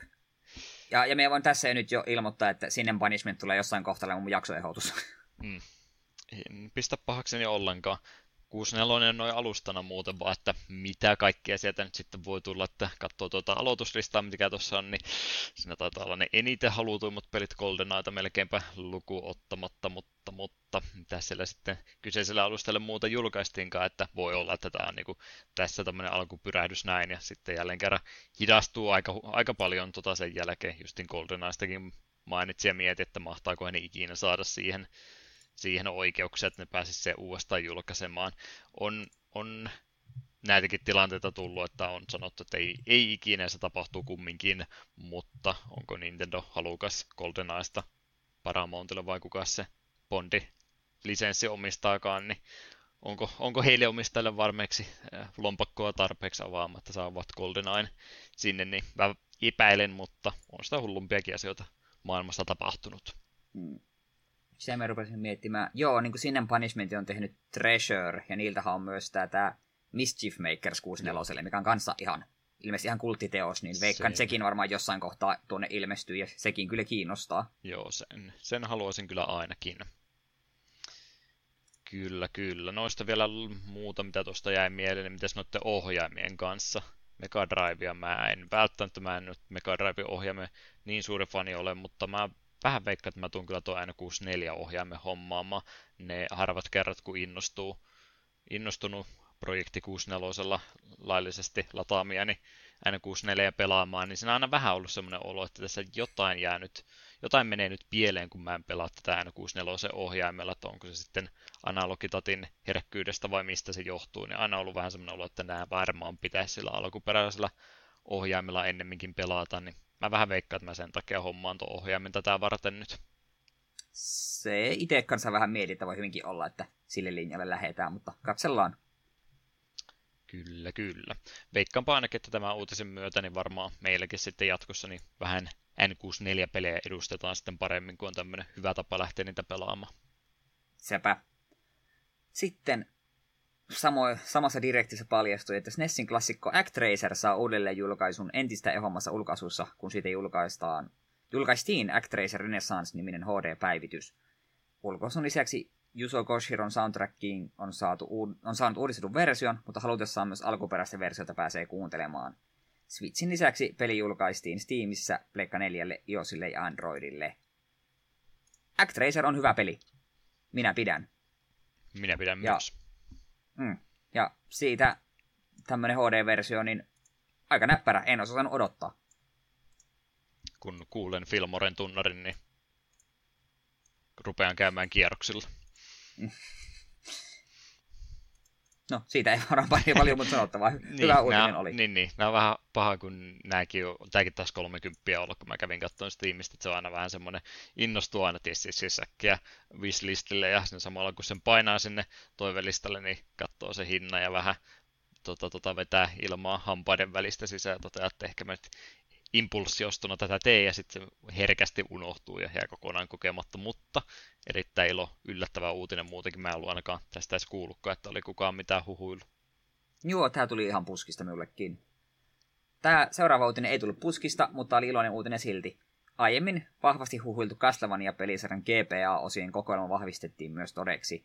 M2 kehittämä kokoelma sisältää pelit Castlevania Circle of the Moon 2001, Castlevania Harmony of Dissonance 2002 ja Castlevania Area of Sorrow 2003, ja kylkiäisenä mukaan on laitettu myös Castlevania Dracula X. Tämä menee hankintaan jossain kohtaa väkisin, siitä ei niin kuin ole mitään epäselvyyttä. Olen kaikki nuo kolme Metroid, kat, äh, Metroidvaniaa pelannut aiemmin, Circle of the Moon se tykkään kovasti, Harm of Dissonance jätti ekalla kerralla jotenkin kylmäksi, en tarkoita mikä se, se jotenkin ei iskenyt samalla tavalla, ja sitten Area of Sorrow taas on aivan käsittämättömän kova peli, niin kuin ehdottomasti noista se paras ihan innolla pelannut kaikki kolme uudelleen. Ja Dracula X en ole kaiket ikinä ennen pelannut. Hmm. Vampirskissiä siis. Näin Euroopan alueella. Mä en muista, oliko se silloin, kun mun piti takapölkystä tehdä blogia, vai oliko se jopa sitä ennen, mutta mulla oli jossain vaiheessa jo vauhti päällä, että mä pelasin kaikkia vanhoja Castlevaniota putkeen, niin, niin Circle of Moonin pelasin. Äh, mä, oikein, mä en muista Circle of Moonista oikein mitään. Muistavat, siinä ei ollut melkein mitään taustagrafiikoita ollenkaan, että oli vaan mustaa taustaa vasten ne valtaosa käytävistä, niin mä en niin osaa oikein yhdistää, että mitä siinä oli muuta kuin portaikkoja pystysuunnassa ja mustaa taustaa ja musiikitkin oli vähän mitä oli, kun GPA sisältä kuului. Dissonansesta, Harmony of Dissonance, itse asiassa tykkäsin kovastikin oli syystä tai toista yksi suosikki Castlevaniota, mitä pelasin, en muista miksi, mutta muistan tykänneeni kovasti sitä pelaan, ei, ei sitä pelatessa, niin on rouhi valitettavasti putki vaan pysähtyi, että mä en ole sitä vielä pelannutkaan. Ah, sulla on herkkua tiedossa. Okei. Okay. Joo, M2 tosiaan sillä taustalla oli, ja tuosta musiikkipuolestakin pitää todeta, että siellä on ilmeisesti epäkompressoidut soundtrackitkin sitten valittavissa tätä kokoelmaa varten, että saadaan GPA-kohina taustalta pois, niin ei voi muuta kuin tykätä. Kaikkea kivaa ostettavaa siis. Kyllä. Sitten viimeinen isompi uutinen vielä nopeasti. Arcade Archives-julkaisut Pac-Man ja Xevious. Nekin siellä jossain kohtaa mainittiin. Ja sitten varmaan vielä nopeasti voisi mainita tuosta Directistä ylipäätään, että minun mielestäni oli aika kova direkti. Siellä oli Bayonetta 3, Splatoon 3, 3D-kirpyä, kaikki nämä retrojutut ja oi voi voi, ky- kyllä minä olin ihan tyytyväinen. Internet ikinä tyytyväinen, minä olin. Mm. Joo, tänne kailua kyllä itsekin kuuli, että no ei siellä taas mitään ollut. Ja sitten mä kattelin seuraavana päivänä, kun en nyt tätä valvonut jo kattonut, niin luin vain jälkeenpäin lista, että mitä kaikkea sieltä on tulossa. Ja päällimmäiset kommentit taas, että no ei siellä nyt taaskaan mitään ollut. Niin... Ja no, ihmisillä on vaikeita makuja selvästikin. Mm. Kyllä, kyllä. Pikautisten puolella oli muutama juttu, joita en näköjään edes muistanut kirjoittaa. Sitten myönnettäkö, että vähän vedin mutkia suoraksi tällä kertaa, kun rupesin jo pikkuhiljaa kyllästyttää näiden muistiinpanojen kirjoittaminen, mutta Power Stoneista oli näköjään se tulossa eh, ihan vinyyli sekä kasettijulkaisu, jos kyseistä peliä haluaisi musiikin muodossa lähteä nautiskelemaan sitten kiekon kautta. Shore Media oli täällä näköjään mainittuna, että on se, joka tämän julkaisee. Power Stonekin on kuulemma äärimmäisen kehuttu peli. Hmm. Ja toinen oli sitten kansitaidetta ja muuta tehnyt henkilö nimeltä Mick McKinnity, tai Mac, Mac, mitä, brr, Mick McKinty, no niin, ota vähän hitaammin, niin se menee paremmin. Niin hän on tota, eh, kuvitusta ja muuta sitten tehnyt videopelin kansia varten, muun muassa länsimaiset versiot Street Fighter 2, Signing Forceakin muistaakseni oli hänen repertuarissa ja mitä kaikkea muuta Streets of Ragein kannet muun muassa tehnyt, että monesta tutusta paikkaa hänet kyllä on aikanaan nähnyt, niin hän tässä valitettavasti menehtyi kevyet mullat. Mm. Valitettava poismeno. Mitäs fanikäännöspuolella on viime aikoina tapahtunut?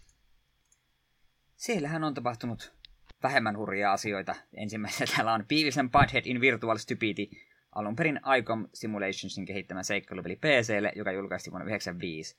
Tällä kertaa kyseessä on pelin PS1-versio, joka julkaistiin, tai julkaistiin ainoastaan Japanissa vuonna 1998. Olen Beavis ja Buttheadia varsin rajallisen määrän katsonut, ja onhan se hetkellisesti viihdyttävää, mutta sitten se vanhenee aika nopeasti jo yhden jakson aikana sekä sarjaa että seikkailupelejä harrastaneet, niin on jopa sanonut, että tämä on itse asiassa yllättävän hyvääkin peli, että ei kannata heti, okay. heti mennä haukkumaan, että saattaa jotain, jotain tästä pelistä irti saadakin. Hmm. Joku kerta ostin sen kokoelman, missä oli Beavis ja Buttheadin kaikki jaksot ja en ole sitä koskaan avannut, että pölyä se on hyvin kerännyt, että jonain päivänä vielä. Hmm. Sitten Rabio Lepu Special, videosysteemin kehittämä shoot'em mappi TurboGrafx 16, äh, TurboGrafx 16 vuodelta 90. Haastavassa sivuttaen scrollaavassa pelissä aluksena toimii jäniksen muotoinen taistelukone Rabbit King ja käänteinen Diogoro, Diogoro Ribeiro. Väh, kyllä puhuminen on tänään vaikeaa. Joo, ei kannata meille nimiä antaa, ne menee aina väärin. Ei. Kyllä, kyllä. Alus näytti hieman äh, Jumping Flash alukselta, mutta parempi ehkä. Kieltämättä. Kieltämättä, mitä vähemmän mä tota, kyseistä peliä menen mainitse ääneen, niin sitä vähemmän sun veljes triggeröityy, niin ehkä parempi, että puhu, puhu siitä enempää. Totta. Äkkiä eteenpäin. Viimeinen käännös. Yu-Gi-Oh! 5Ds Tag Force 6. Konamin kehittämä korttipeli PS-pelin vuodelta 2011. Pelissä julkaistiin käännös myös vuonna 2019, mutta tämän käännöksen tekijä koki sen liian vapaasti käännetyksi, sisältäen tarpeetonta alatyylistä tekstiä. Myös pieniä pelillisiä korjauksia on sisällytty mukaan käännöstiimissä, äh, käännöstiimissä Omario, NZXTH2 ja Modata. En ole Jukiohia ikinä korttipelinä pelannut. Olen nähnyt vierestä, kun sitä pelataan, ja en ymmärtänyt mitään. Jugliohia. Mm. Se varmaan, että sä et ymmärtänyt mitään, niin sä olisit siis äh, trapcardeihin kompastunut pahasti. Todennäköisesti. Kyllä mulle joskus paikallisessa täällä fantasiapeleissä olin MTGtä pelaamassa siellä vieressä, pelasivat yu ja niin siinä tämä toinen pelaaja kyllä selitti mulle MTG-termeen, mitä, mitä tilanteessa oli tapahtunut. Ilmeisesti se oli pari vuosi siellä hänen koko dekkinsä oli exailattu, niin olin vaan silleen, että asia selvä. No se MTG-termen kuulostaa aivan helvetin huolestuttavalta. tota, mä en tiedä, onko kukaan muu, muu muistellut hyvällä tätä hetkeä takapölkkyhistoriassa, mutta ainakin omia henkilökohtaisia suosikkihetkiä, mitä on ollut, kun ei tuli innoissa, että oho, nyt se Juha, kun on just innostunut MTGstä, niin se rupeaa sieltä päkkiä avaamaan kesken jaksoa, ja sitten mulla olikin Pokemon boosteri, että pitäisikö ostaa Jukiohi boosteri joku kerta jemmaa ja hämätä sua sille.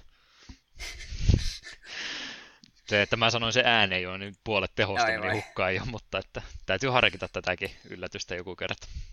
Mm. Kaikki muut mahdolliset korttipelit, että ei tuo ihmeessä, että monta, montako korttipeliä maailmalla on, siitä on vuosia, kun sä oot viimeksi MTG-boosteri avannut, mutta ei aina sillä joku uusi. Mm.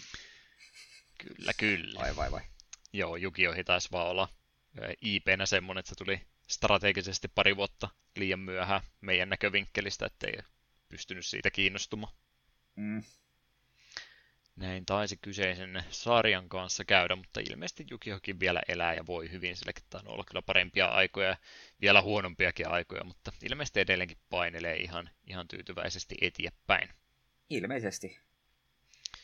Tehdäänpä mekin samalla tavalla mennään tyytyväisenä eteenpäin uutisotsikoiden jälkeen. Pieni musiikkibreikki tähän kohtaan ja sitten olisi jakson pääaiheesta aika puhua enemmän.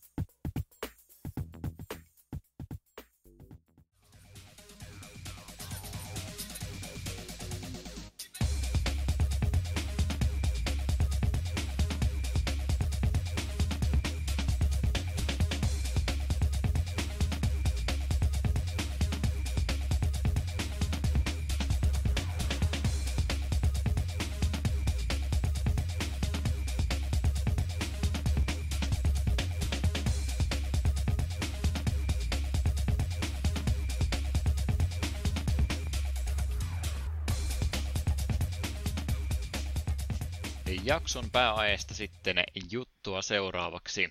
Numero jaksolla 122 ja ajattelin tähän kohtaan, tähän ja seuraavaan jaksoon tämmöisen pienen, pienen teemapätkän heittää, että otetaanpa sieltä meidän omista pelikirjastoista joku peli, semmoinen mikä ei ole toiselle tuttu on, mutta toinen ei ole vielä päässyt sitä kokemaan, niin tämmöisellä idealla lähettiin jaksoa numero 122 ja seuraavaakin suunnittelemaan. Ja oma ajatus oli, että Team Padisista ei ole maailmalla puhuttu tarpeeksi, niin yritetään tällä omalla pienellä hennolla tavalla sitäkin korjata ja otetaanpa takapölkkyyn kyseinen pelitapaus käsiteltäväksi. Itse sitä pelilehiltä aikanaan seurasin, pongasi ennen julkaisua, että toipas on ihan hauskan näköinen peli-idea, hommaanpa sen melkein heti kun mahdollista. No en sitä ihan heti hommannut, mutta siinä Pleikkari 1, Pleikkari 2 vaihoksen yhteydessä niin tuli sitten luokkakaverilta käytetty kopio Teampadisista kahdella kympillä ostettua. He, arvo on noussut moninkertaiseksi sen jälkeen. Valitettavasti levy on vähän siinä kunnossa, että se on vähän ehkä arvonsa menettänyt, mutta jos mä huutonetissä en kuvaa kyseisen levyn pohjapuolta, niin ehkä sekin menisi vielä täydestä. No, PAL-versio ei ole niin arvokas kuin Jenkki-versio, mutta kaikesta huolimatta pienen painoserän peli on meillä tällä kertaa kyseessä. Onko Eetu tästä kuullut mitään muuta kautta kuin minun koko ajan siitä mainitseman? En. Ennen kuin peliä rupesin pelaamaan, niin en ollut varma, onko sitä olemassakaan vai onko tämä joku sun oma keksimä juttus. Tämä on minun kehittämä peli, niin että kehittäjänä on Deokin, täällähän lukee jo, että oma, oma tuotanto. No ei nyt sentä. Kehittäjän kohdalla itse asiassa lukee Psychnosissa tarkalleen ottaen heidän tämmöinen alastudionsa Studio Camden, joka joka jonkin aikaa tuolla 90-luvun loppupuolella toimi, mutta Psychnosis, ee, Psychnosis brändinä oli siinä isompia, heillä oli sitten niitä omia, omia pienempiä studioita heidän allansa. No, tuotakaan nimeä ei kovinkaan pitkään käytetty, se muutettiin sitten Eh, Sonic Computer Entertainment Europen Camden Studioksi sen jälkeen, kun tuon Psychnosis-nimen käyttö loppui, ja siitäkin sitten pari vuotta eteenpäin 2002, niin tämä studio yhdistettiin sitten toisen brittistudion kanssa, Team Sohon kanssa tuona vuonna mutta tällä nimikkeellä, mitä tuo studio alaosasto ainakin teki pelejä, niin Blast Radius 98, äh, Kingsley's Adventure 99, tämä Team Buddies vuonna 2000 ja sitten Dropship United Peace Force 2002. Kaikki nämä neljä peliä enemmän tai vähemmän samalla henkilökunnalla toteutettuna. Oletan, että et ole varmaan noista mistään muustakaan kuullut. Ei kyllä sano nimet yhtään mitään. Kingsley's Adventure, mä en muista, mulla on joku mielikuva, että tässä olisi joku kettuhahmo ollut maskottina ja onko joku platformeri ollut. Nopea googletus ainakin kettu tuossa näyttäisi olevan, sillä kilpiä miekka kädessä on jotain ja 3D toimintaseikkailupeli OK. Se oli oikeastaan ainut, mitä heidän muusta materiaalista tiedän. Psychnosis varmaan kumminkin tuttu on. Ja heidän logonsa. Mutta tämmöisestä pienemmästä kehitystiimistä oikeastaan kyse tässä kohtaa oli. Euroopan alueella Sony itse oli tätä julkaisemassa, Pohjois-Amerikassakin peli ulos tuli hieman muutettuna siitä vähän enemmän kohta lisää, mutta Midway Games siellä sitten erikseen toimii julkaisijana. Ja Pleikkari 1 tosiaan meillä tällä kertaa alustana olisi. Julkaisupäivä syyskuun 15. täällä Euroopassa vuonna 2000 ja Pohjois-Amerikassa kolme päivää myöhemmin 18. syyskuuta. Genre on vähän mielenkiintoista, että mihinkä sen nyt oikeastaan laittaisi RTS tämän periaatteessa haluaisi laittaa, mutta se olisi ehkä loukkaus kaikkia muita kunnon RTS-pelejä kohtaan, niin kevyt RTS, arcade, partipeli, jotain siitä väliltä varmaankin tämä tulisi menemään. Mutta itse pelistä osaatko tarinan puolesta yhtään mitään kertoa? Joo, tässä oli yllättävän mielenkiintoinen alkuvideo. Pelin tapahtumat sijoittuvat Buddy Worldiin, jossa rauharrakastat padit asuvat. Mutta sitten taivalta rupeaa satamaan laatikoita, jotka sisältävät aseita. Ja tästähän alkaa välitön taistelu. Padit jakautuvat väriensä mukaan ja rupeavat taistelemaan toisen värisiä padeja vastaan. Että selvästikin rotuerottelu on tässä pelissä tärkeässä osassa. Kuten sanoin, ja varsinkin Eurooppa-versiosta, niin olet yllättävän lähellä totuutta, sanotaanko näin. Kyllä, kyllä. Hei, minkälaisia hahmoja nämä padit on? Kerro heistä lisää. Nämä on tällaisia, kuvitelkaa semmoisia värikkäitä käveleviä pillereitä, joilla on vähän reimän tyylin kädet ja jalat. Kasvotkin löytyy. No joo, vähän kyllä. Mm. Onko minionit varastanut Team Bodiesilta? Onko lähetty selvästikin täältä ideaa hakemaan? Mie en usko, että kukaan, joka on tehnyt Minion-leffa en ole ikinä pelannutkaan tätä peliä, koska ju, varmaan juuri kukaan ei ole. Hmm. Mutta vähemmän ärsyttäviä hahmoja padit kumminkin on. Niin, no se on totta. Sen johtopäätöksen voimme ainakin tästä ajatusleikistä vetää sitten. Hmm. Kyllä, kyllä, no joo, hei. Ei todellakaan mikään tarinapitoinen peli, kunhan nyt jotain pohjustusta pitää alkuvideon kautta kautta pelille saada, että pistetään sitten tämmöiset mukavat eh, sarjakuvamaiset hahmot ottamaan mittaa toisistansa. Välivideoita ja kaikkea muutahan tuossa kyllä kampanjan mukana tulee, mutta niiden eh, tarinallinen sisältö, paksuus jää oikeastaan siihen, että joku uusi ase löytyy ja katsotaan minkälaista jälkeä se toisesta padista tekee, että ei ole mitään isoa tarinan kaarta kyllä meille nyt valitettavasti mihinkä pääsisimme kiinni ottamaan tätä peliä käsitellessä. Eli pelimekaniikan kautta meidän parasta tätä kyseistä peliä olisi puhuttava ja ehdottomasti Eetu keskeytä mun puheenripuli, koska peli on äärimmäisen tuttu, niin mä varmaan tässä tuun liukuhihnalta asioita sanomaan, mutta yritän sullekin puheenvuoroa välillä jakaa. Ei tämä mikään monologi show kumminkaan ole, vaikka välillä se siltä tuntuisikin. Joo, no jos me sitä RTS nyt jonkinmoisena lähtökohtana, rakennuspalikkana sanotaanko nyt vaikka näin, käyttäisimme, niin joo, reaaliaikaista strategiaa siinä mielessä on, että ei mitään vuoroja tai muuta, muuta harrasteta, vaan reaaliajassa liikkuu meillä peliaika näin tässä peliä pelaatessa, mutta huomattavasti pienemmässä mittaskaalassa tämmöistäkin peliä pelataan, että ei mitään tukikohdan rakentelua varsinaisesti, jolle ei ole isojen eh, armeijoiden liikuttamista ja tarkkaa mikromanagerointia ja hirmuista APM, mitä vaatisi, että pystyisi padissa ja sitten tässä pelissä ohjastamaan, vaan aika, aika pieni muutosta RTS-pelailuhan meillä olisi, ja varmaan se tärkeä elementti, mitä tästä pelistä löytyy, on sitten se rakentaminen.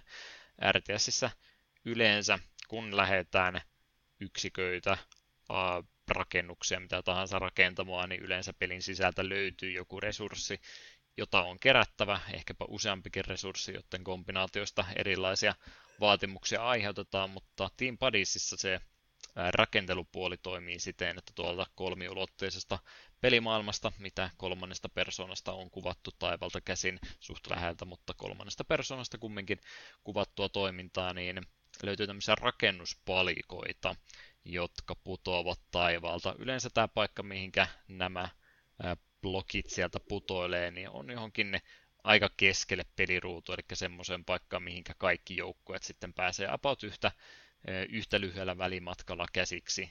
Vähän kampanjatehtävästä tai muusta riippuen välillä putoilla ihan oman tukikohdan viereenkin, että itse rakenteluaika ja tämä, niin tähän ei loppuviimeessä niin mahdottomasti aikaa mene kuin ää, muissa tämmöisissä RTS-peleissä, johonka nyt epäreilusti peliä lähden vertailemaan, mutta kuten pelin idea muutenkin, niin aika nopeatempoisesta tämmöisestä kevyt RTS tässä oli, olisi kyse, ja sen myötä tämä rakentelupuolikin tässä pelissä on varsin nopeata.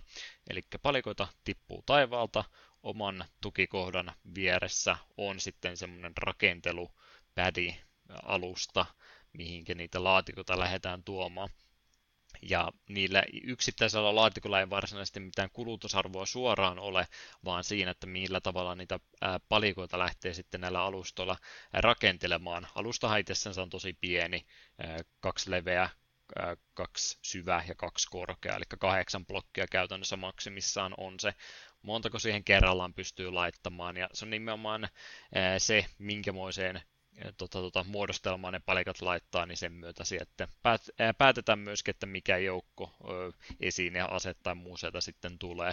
Yleensä kaksi palikkaa päällekkäin sieltä perus soturi, yksi lisää semmoinen tulee käytettäväksi. Yhden palikan laittaa, niin sieltä joku nopeasti rakennettava pistoli tai tämmöinen kevyt ase tulee, tai sitten esimerkiksi täys kahdeksan blokkia on yleensä joku ajoneuvo tai tämmöinen vahvempi juttu. Että tietysti mitä enemmän aikaa käyttää yhteen rakennukseen, sitä vahvempia asioitakin siellä saa, mutta koska RTS kumminkin on kyseessä, niin loputtomastikaan tässä ei ole aikaa, viholliset saattaa tehdä omia päätöksiänsä ja muita, että saattaa hyökätä nopsaankin, niin loputtomasti aikaa ei siihen rakenteluunkaan jää.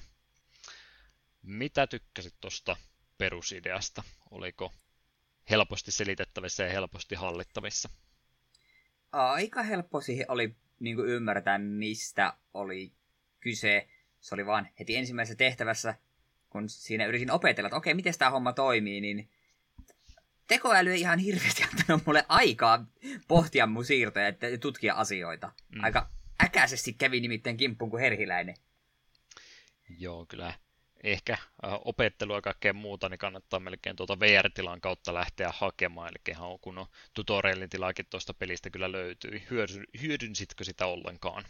En, me menin ihan kylmiltään ja opettelin kaiken sille se virhe erehtymisten kautta. Mutta se loppujen lopuksi, kun sen homman ymmärrit, okei, tälleen, tälleen tämä homma toimii, niin koin, että en sitä sitten enempää tarvinnutkaan. Joo, ei se mikään välttämättömyys tuossa pelissä minunkaan mielestä ole, että mulle tuli ihan niin kuin, siis vaikka mä oon satoja tunteja pelejä pelannut, niin nyt tällä pelikerralla kampanja aloitin, niin mikä toi laatikko VR Missions? Onko tässä tutoriaali aina ollut, että mä en niin ollut reagoinut asiaan ollenkaan, että no tossa ei ole mitään, tosta ei saa mitalleja, jos mä VR Missionia teen, niin en mä sitä, en mä sitä rupea tekemään, että en mä itse muistanut ollenkaan, että tässä tuommoinen opetustila on, mutta kyllähän tämä siis peruspelimekaniikalta on sen verran simppeli, että se ei mikään välttämättömyys kyllä ole, että sitäkään hyödyntäisi. Kyllä, kyllä. No tämmöistä nopeatempoista rakentelua tässä nyt on vaikka peli aluksi sitten saada, että päästään niitä aseita ja muita rakentelemaan. joo, mä yritän kovasti miettiä, mikä se oikea järjestys ja muu tässä olisi. Mutta ehkä se on hyvä mainita tosiaan, että niitä muitakin ää, apureita siinä samaan aikaan sitten peliruudulla on. Ei isoja joukkoja päästä rakentamaan, maksimissaan neljä hahmo on oman tiimin puolella sitten se joukkovahvuusmaksimi, että ei, ei mahdottomia joukkoja tehdä.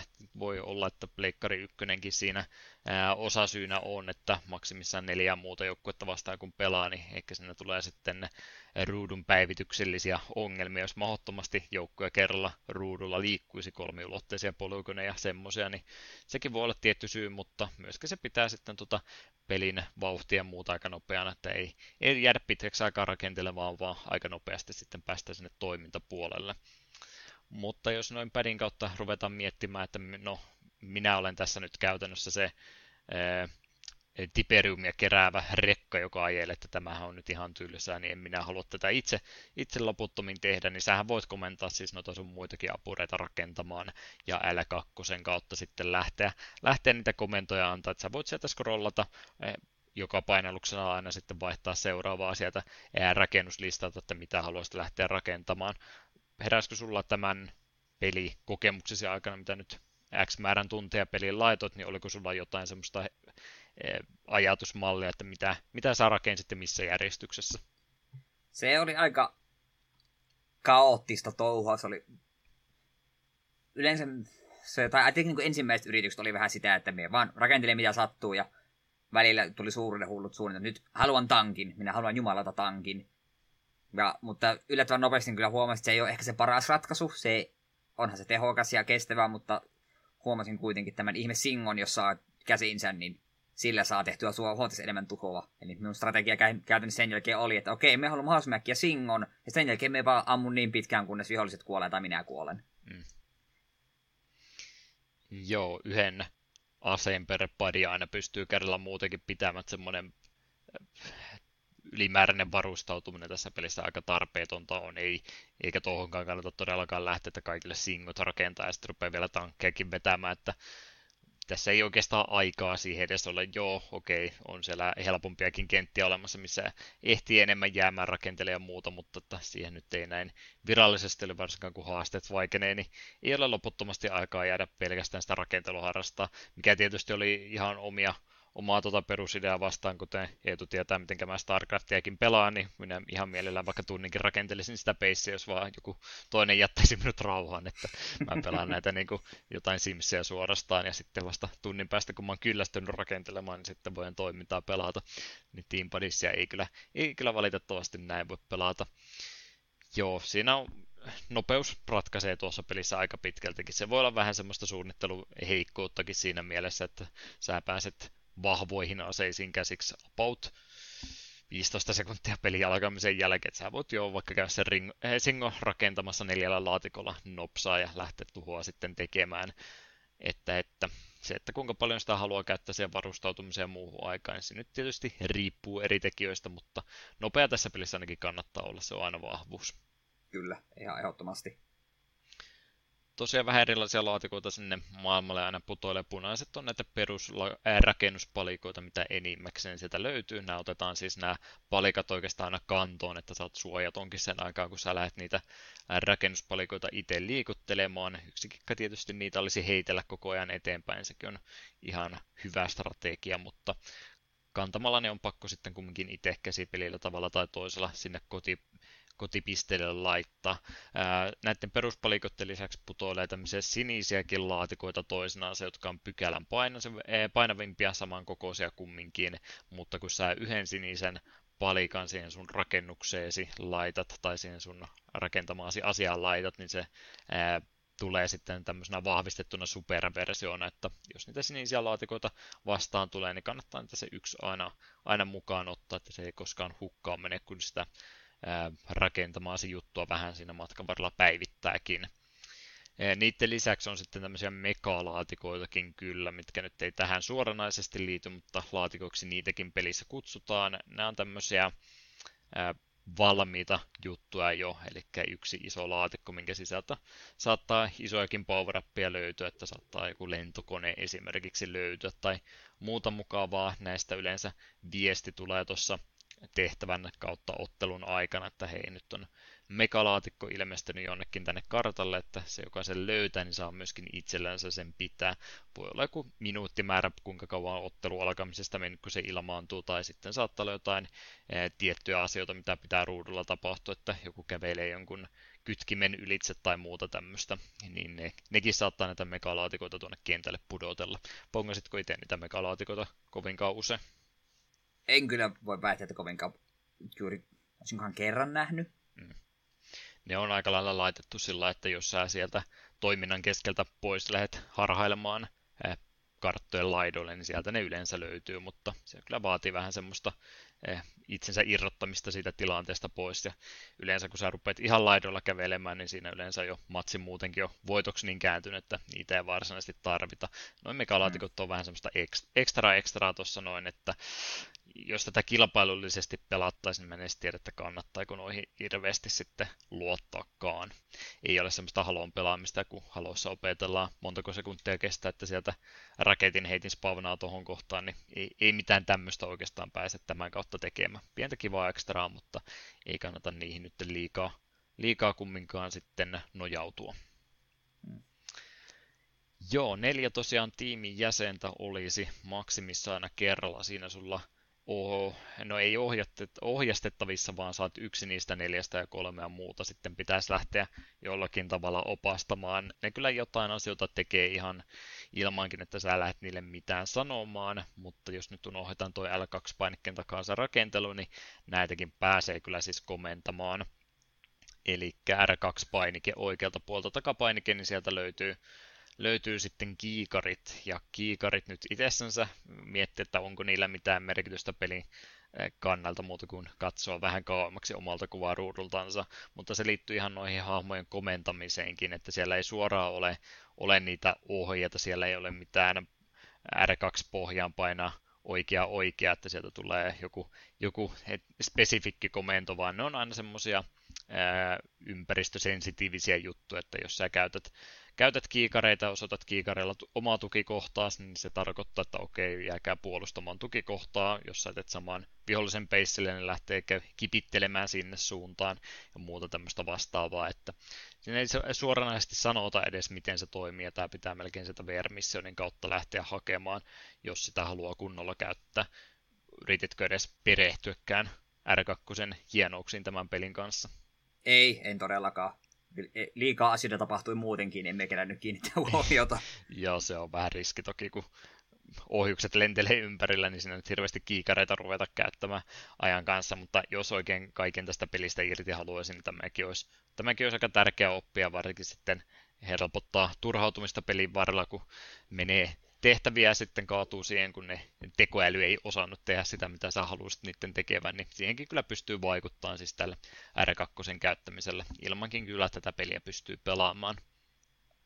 L1 on myös semmoisia kevyt komentoja muutama kappale, että jos et sä tarkettaa mihinkään, niin se rupeaa se sun hahmo vilkkumaan vihreänä, joka on viesti, että suojelkaa minua. Tai sitten jos sä pidät ää, L1 pohjassa, kun sä oot jonkun vihollisenkin ottanut targetiksi R1, niin se on myös sen kautta on nopea viesti, että tuo, tuohon keskittykää, että pudotetaanpas tuo body sieltä ruudulta pois. Niin ne on oikeastaan ne helpoiten päinikkeiden takaa löytyvät komennot, ja niitä nyt ainakin kannattaa opetella käyttämään, että ne tekisi jotain muutenkin kuin reagoivaa ympäristönsä. No, nyt kun ollaan rakenneltu komennukset annettu jo muuten, niin olemme siinä vaiheessa taistelua, että ollaan maksimi neljä joukkoa jo tehty ja aseetkin siellä on ja sitten olisi aika ruveta niitä vastustajan jäseniä pudottelemaan ruudulta pois, niin kuinka hektistä oli Team Padissi toimintavaihe? Helvetin hektistä. Siellä aseet laulaa ja uk- ukkoja hyppii ja osa kantaa laatikoita ja sitten sieltä ukkoa hyppii sieltä ja omat tyypit pyörii jossain ja hillittömän nopeat, nopeatemposta. Ei niinku mennyt yhtään pysyä kärryillä. Se ja... monta sekuntia vaadita, että kaos on syntynyt.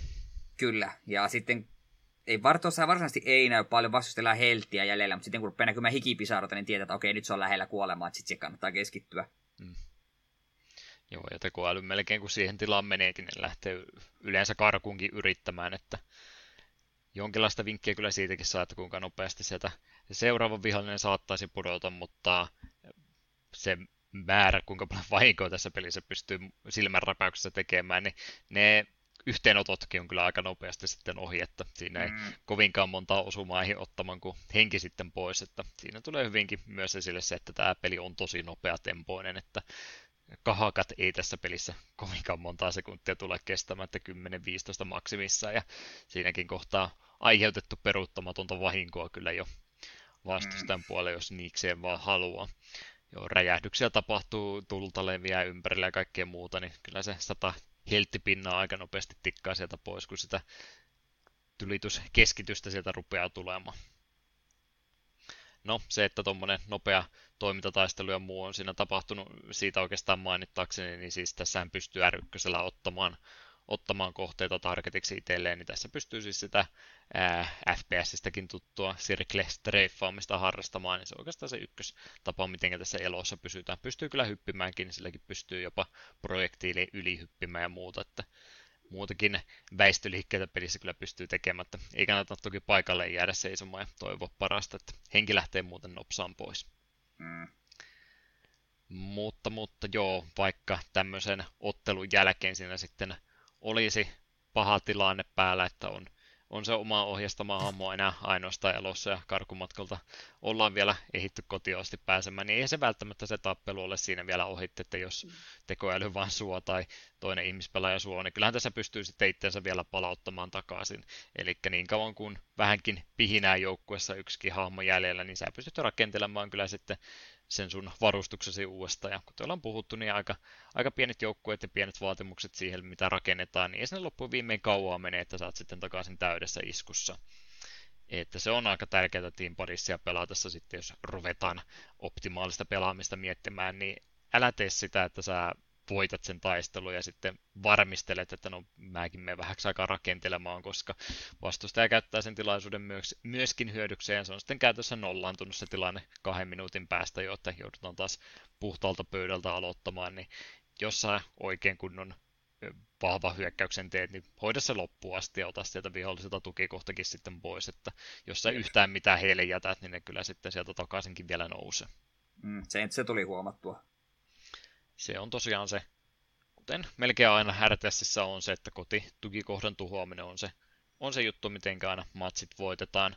Team Padisissa se ei ole vielä automaattinen loppu, että jos tukikohtas tuhoutuu, niin matsi loppuu. Se tekee tästä toki sen, että se sun rakentelupädi hajoaa, eli sä et voi enää mitään uutta tehdä, mutta mut, sä pystyt ympäristöstäkin vielä aika paljon asioita omaan hyötykäyttöön sitten ottamaan, että se ei, niin ole, ei ole vielä välttämättä, välttämättä se loppu, mutta on se toki merkki siitä, että nyt ruvetaan sitten olemaan se viime hetkellä, että mitään uusia joukkoja mä en esimerkiksi itselleni voi tehdä, mä voin kyllä itteni vielä ottaa tästä jaloilleen tämän viimeisen hahmo ja kaikkia mm. muuta tehdä.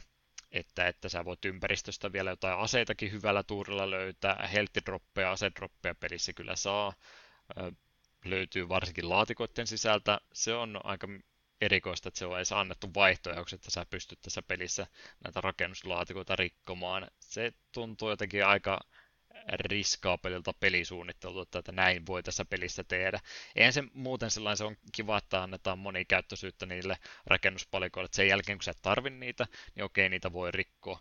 Mutta se on kyllä aika häijy näin, kun miettii sitten vastustajan tukikohan kannalta, että siellä on kauhean vaiva tehty se, että ne on tuonut niitä laatikoita sinne peissiin, sitten sä tuut sinne vaan rämpytät ympylää ja kauhean laatikoiden räjähtely kuuluu, kun sä rikot ne kaikki Jep. heidän laatikonsa ja kerät sitten vielä heltitkin siitä itselle, niin se tuntuu vähän, vähän liian vahvalta ja, tota, voimalta tässä pelissä, kun näin voi tehdä.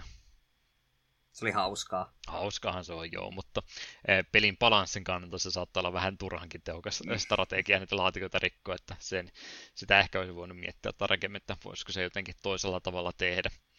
Ympäristöstähän tosiaan muutakin sitten vielä löytyy, että melkein kaikki puut ja tämmöiset asiat pystyy ruudulta räjäyttämään pois. Niissä on tosi monesti myös jotain helttiä ja muutakin esineitä saatavissa, jos näin tekee. Sitten tosiaan noin megakreitit ja muut, niin mikä siinä on monta, monta ottelua voittanut siinäkin ihan ihmispelaaja vastaan muksuna tätä pelaatessa, niin on oman omaa tukikohtaa jo räjähtänyt räjähtänyt pois, että matsin piti olla käytännössä jo loppu, mutta siellä tulikin, kun pakomatkalla megakreitti löytyi ja sieltä löytyi joku UFO sitten, millä lähtee lenteleen, niin kun ei vaan kaveri osannut kunnolla pelata, niin se vaan saanut sitä UFO alas, niin sieltä minä vaan sitten tulitin taivaalta tulemaan ja se pystyy vielä voittamaan, että tosiaan ei ole se loppu, jos se oma tukikohta tässä pelissä tuhoutuukin. Mm.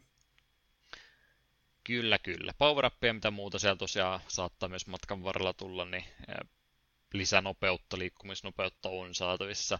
Ja tämmöisiä perustattipuusteja ne enimmäkseen, jotta defense, defenseä nostaa, otat enemmän vahinkoa, teet enemmän vahinkoa ja tämmöistä, niin näitäkin kannattaa silmällä pitää. Ne nyt ehkä yleisimmin esiintyy siinä, kun se vihollisen tukikohan rikot, niin sieltä yleensä tämmöisiä power myöskin muutama kappale putoilee.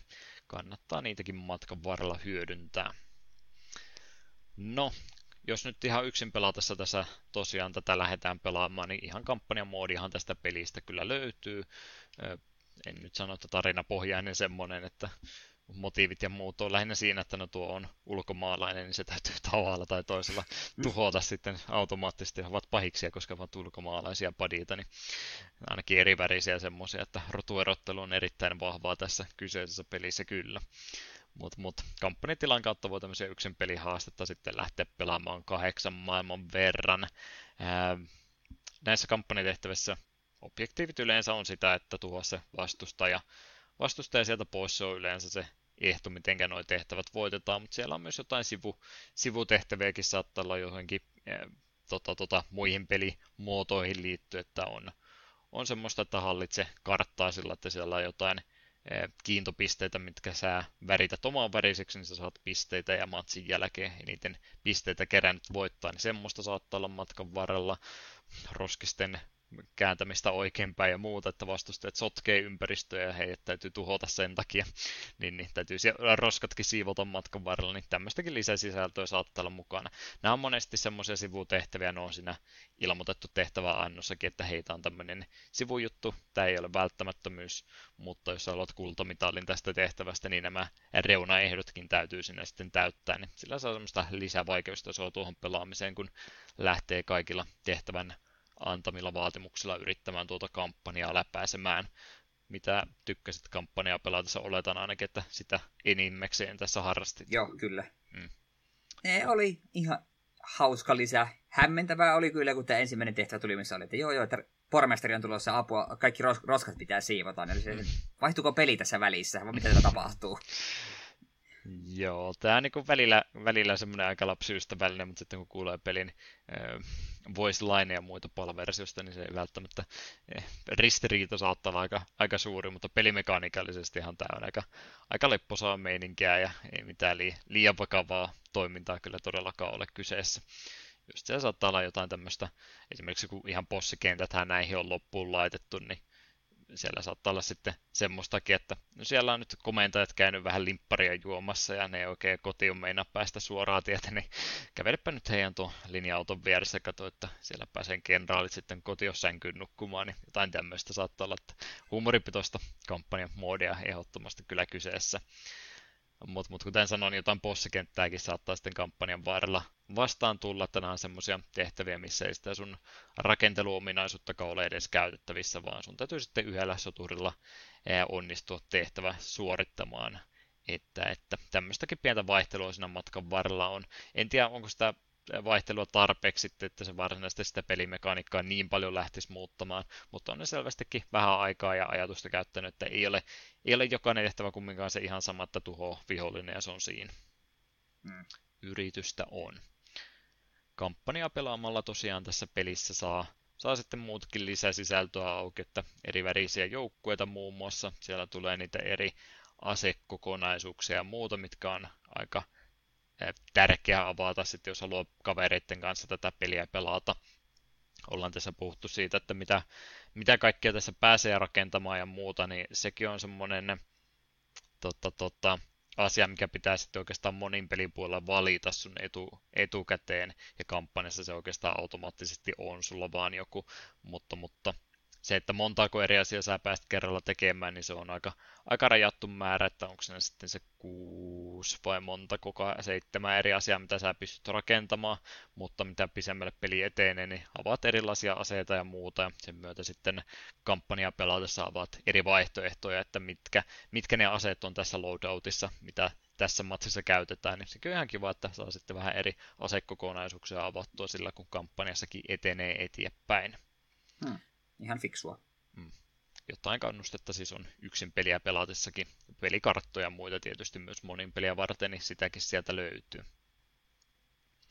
No, kampanjan puoli tuossa nyt on aika lailla selitetty, niin monin pelistäkin muutama sananen.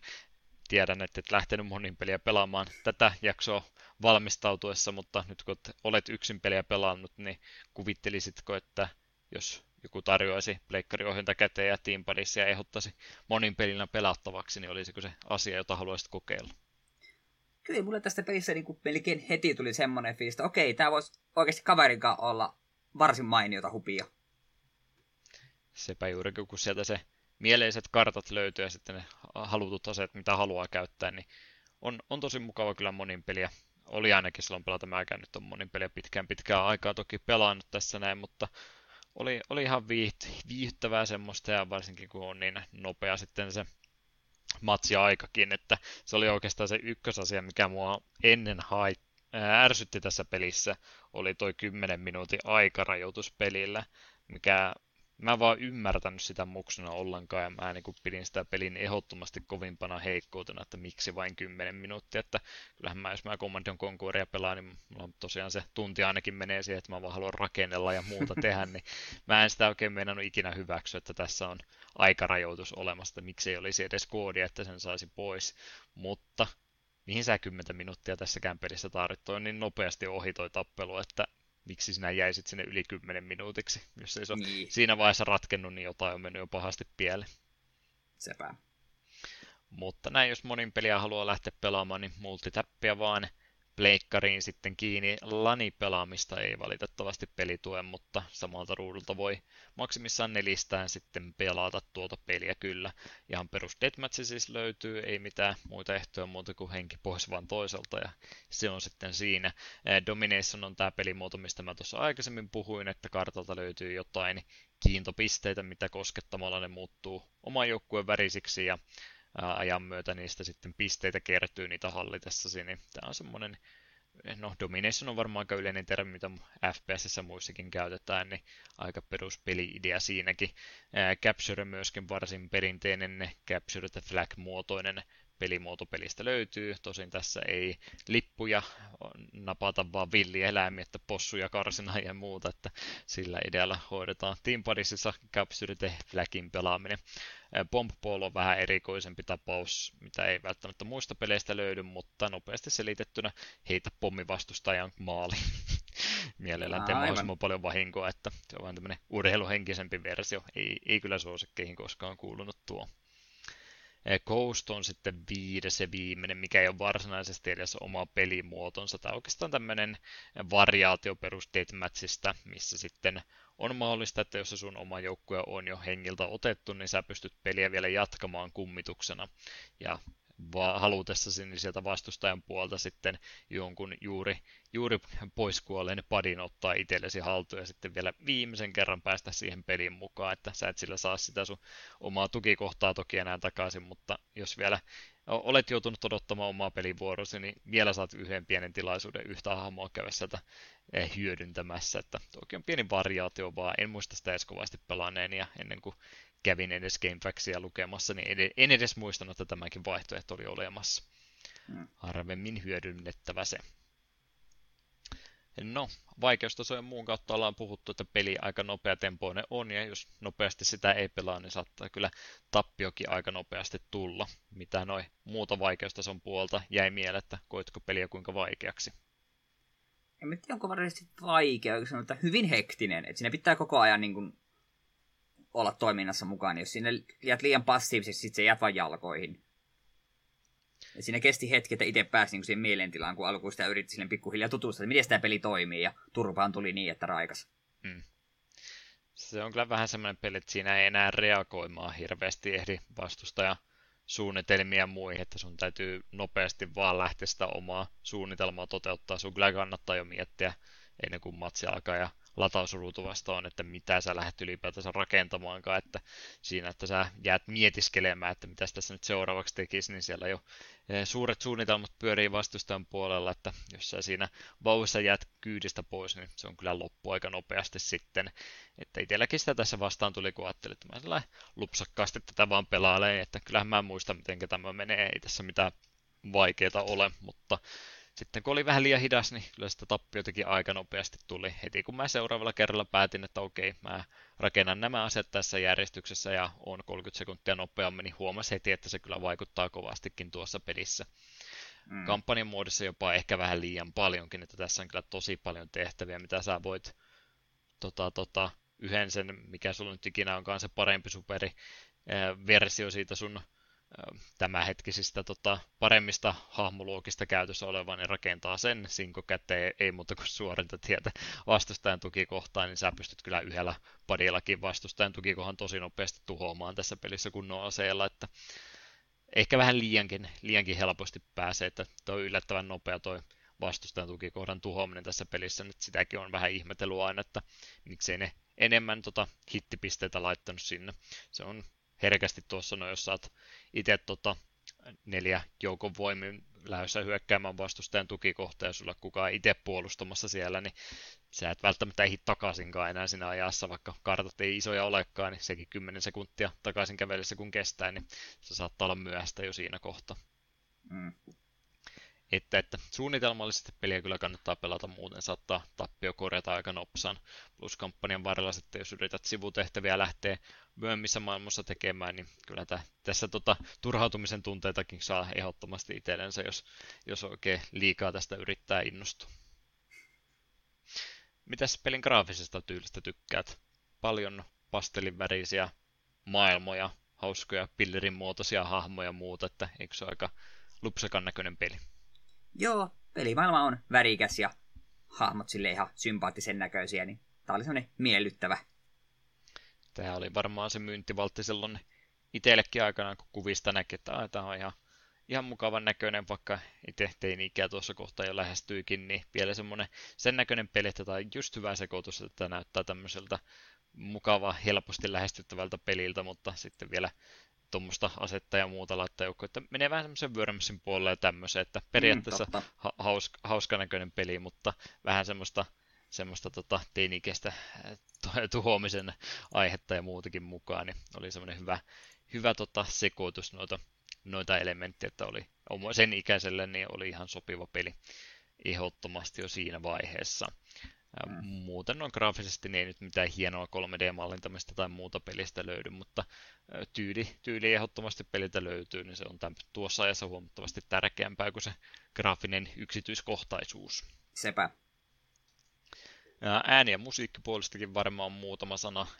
Alastair Lindsay oli henkilö, joka oli tätä varten musiikit tehnyt pelisävellyspuolella hänellä ei nyt niin mahdotonta litania pelejä ole, puolitoista tusinaa. Tuossa kattelin, että hänen käsialansa löytyy ja neistäkin enimmät oli tässä tässä kohtaa About ollut, kun Team Buddies oli luotu. Tänä päivänäkin edelleen tuolla Sonin puolella kyllä on, ja hänen nimensä löytyy, löytyy isoistakin pelistä, oliko Sekiro jopa tämmöistäkin siellä, mutta että hän ei oikeastaan itse säveltänyt enää sitä musiikkia, vaan on sitten siellä audioinsinöörien puolella oikeastaan enemmän sitten ohjeita ja muuta antamassa, että johtotason tehtäviä hänkin on sitten siirtynyt. Hmm. Mutta musiikista mitäs niistä jäi mieleen? Ne oli ihan kivat. Ei mulla oikeastaan mitään muuta sanottavaa ole. Joo, ne on vähän... Mä en nyt taas siellä en tiedä musiikin termein ja genren mukaan, että mihinkä ne sitten menee, että se on vähän semmoista... Se ei mene sinne elektronisen musiikin puolelle, mitä oli Briteissäkin kuumita huutoa pari vuotta aikaisemmin, mutta jotain, jotain siitä johdannaista kumminkin kumminkin tuommoista syntikkamusiikkia ja muuta. Ehkä voisi jopa kuvitella, että klubeilla tai muissa saattaisi soida tämmöistä musiikkia. Mutta mä mitä Team Buddysin soundtrackia kuuntelin, itse kenttämusiikit ja muut, okei, okay, ihan jees, mutta maailmanvalikko ja muut kaikissa yksinkertaisuudessa, niin ai herra, tässä kun herätti, herätti vahvoja nostalgian vipuja, että mä tykkään ihan minun musiikeista tätä kovastikin, vaikka ne luuppaa tosi nopeasti ympäri, niin siitä huolimatta, niin hyvä, hyvä piitti nautin suuresti. Kyllä, kyllä. Mitäs sitten muuta vielä pelistä osaisin sanoa? Tämä on varmaan se isoin asia, mikä hämmennystä aiheuttanut mantereiden välillä, eli pala-alue. Tietysti Brittistudion peli niin on se ensimmäinen julkaisu, mikä muutama päivä ennen Jenkki-julkaisua tuli. Mutta, mutta, mutta, pelikonsepti ei ole mikään jatkoosa tai muutakaan, ja studiolta mikä ei välttämättä Yhdysvalloissa ehkä niin tärkeä ollut kuin mitä se kotimaassansa oli, niin PAL-versiota kun lähdettiin tekemään, ja tämä oli aika selvä jo alusta asti, että okei, tämä on nyt vähän lapsille, lapsille näköinen tai heille suunnatun pelin vaikutteinen screenshottien mukaan.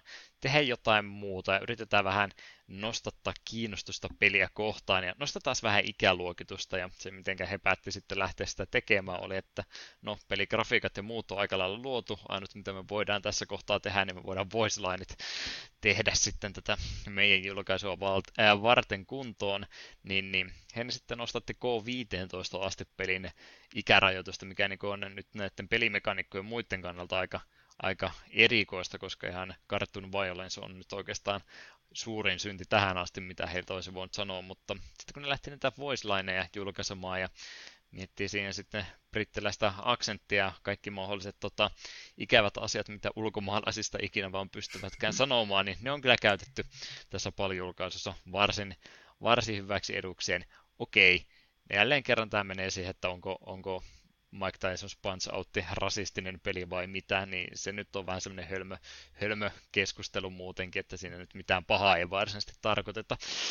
En oikein tiedä, pystykö mä Team Padissia puolustamaan samalla tavalla, että tässä nyt on, on kyllä ne kaikki pahimmat stereotypiat sitten otettu, otettu käsittelyyn, mitä vaan ikinä on. No, okei, nämä valtaosa on sitten sieltä Euroopan puolelta muita, että no saahan sitä nyt italialaisia semmoisena gangstereina ja muita pitää antaa niille se vahva italialainen aksentti siihen päälle vielä brittiläisittäin puhuttuna, että okei, ehkä ne vielä menee. Sitten kun se menee sinne Japanin puolelle ja se on vaan sitten jotain harakirito jotain ja hajaa, ninjaa karate heittää, niin joo, joo. En sano, että voisi olla nyt pahimmista pahimpia olisi ja kaikkien täytyisi hävetä tekojansa, kun olivat tämmöisen pelin tehneet, mutta emme nyt sano myöskään, että se mitenkään pelistä hauskaa varsinaisesti tekisi, että jos, jos peliä pelaa ja on se NTS-versio pelannut, missä sitten näistä hankkiuduttiin eroon kokonaan ja tehtiin voicelineit kokonaan uudestaan, että saatiin se ikärajoitus pudotettua sitten ihan kaikille ystävälliseksi, niin en nyt sano, että varsinaisesti mitään menettäisi siitä, siitä että palversiota ei ole pelannut, mutta tämä on aika erikoinen tapaus kumminkin, että noinkin iso ikäraja heilahdus on tapahtunut eri mantereiden välillä, niin erikoinen fakta. Ihan mielenkiintoista. Ei ehkä nykyaikana kukaan haluaisi tuollaista kokeilla, että heitetään vähän rasismia mukaan, jos tulisi saada vähän enemmän huomiota peliimme mä veikkaan, että tänä päivänä ei, ei uskalleta sinne linjalle lähteä.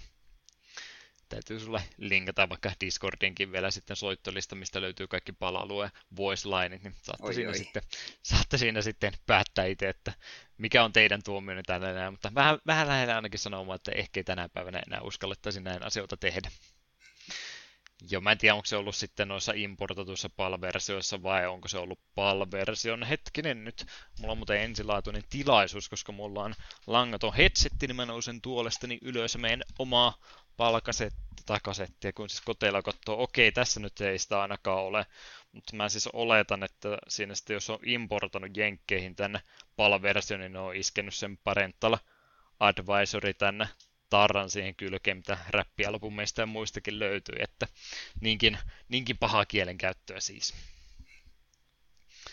Mutta, mutta, mitäs muuta vielä? PC-versiotahan tästä pelistä myöskin oli yhdessä kohtaa ajatus, että voitaisiin tämä PCllekin sitten portata. En tiedä, oliko N64 Saturnista Dreamcastista puhetta ollenkaan, mutta PC oli ainakin semmoinen alusta, millä ne meinasi, että voisi voisi pelistä omaan versionsa tehdä, mutta toki kun PClle he lähti sitä tekemään, niin totesi, että no ei meillä sitä samaa peliä varsinaisesti kannata tehdä, koska meillä nyt on tehoja huomattavasti täällä alustalla enemmän, niin se mitä ne sitten lähti tekemään, niin oli, oli ja kutsuttiin Team Padisiksi, mutta enemmänkin oli jonkinlaista jatkosasta sitten kyse, koska pystyttiin jotain uusiakin asioita sen pelin parissa tekemään.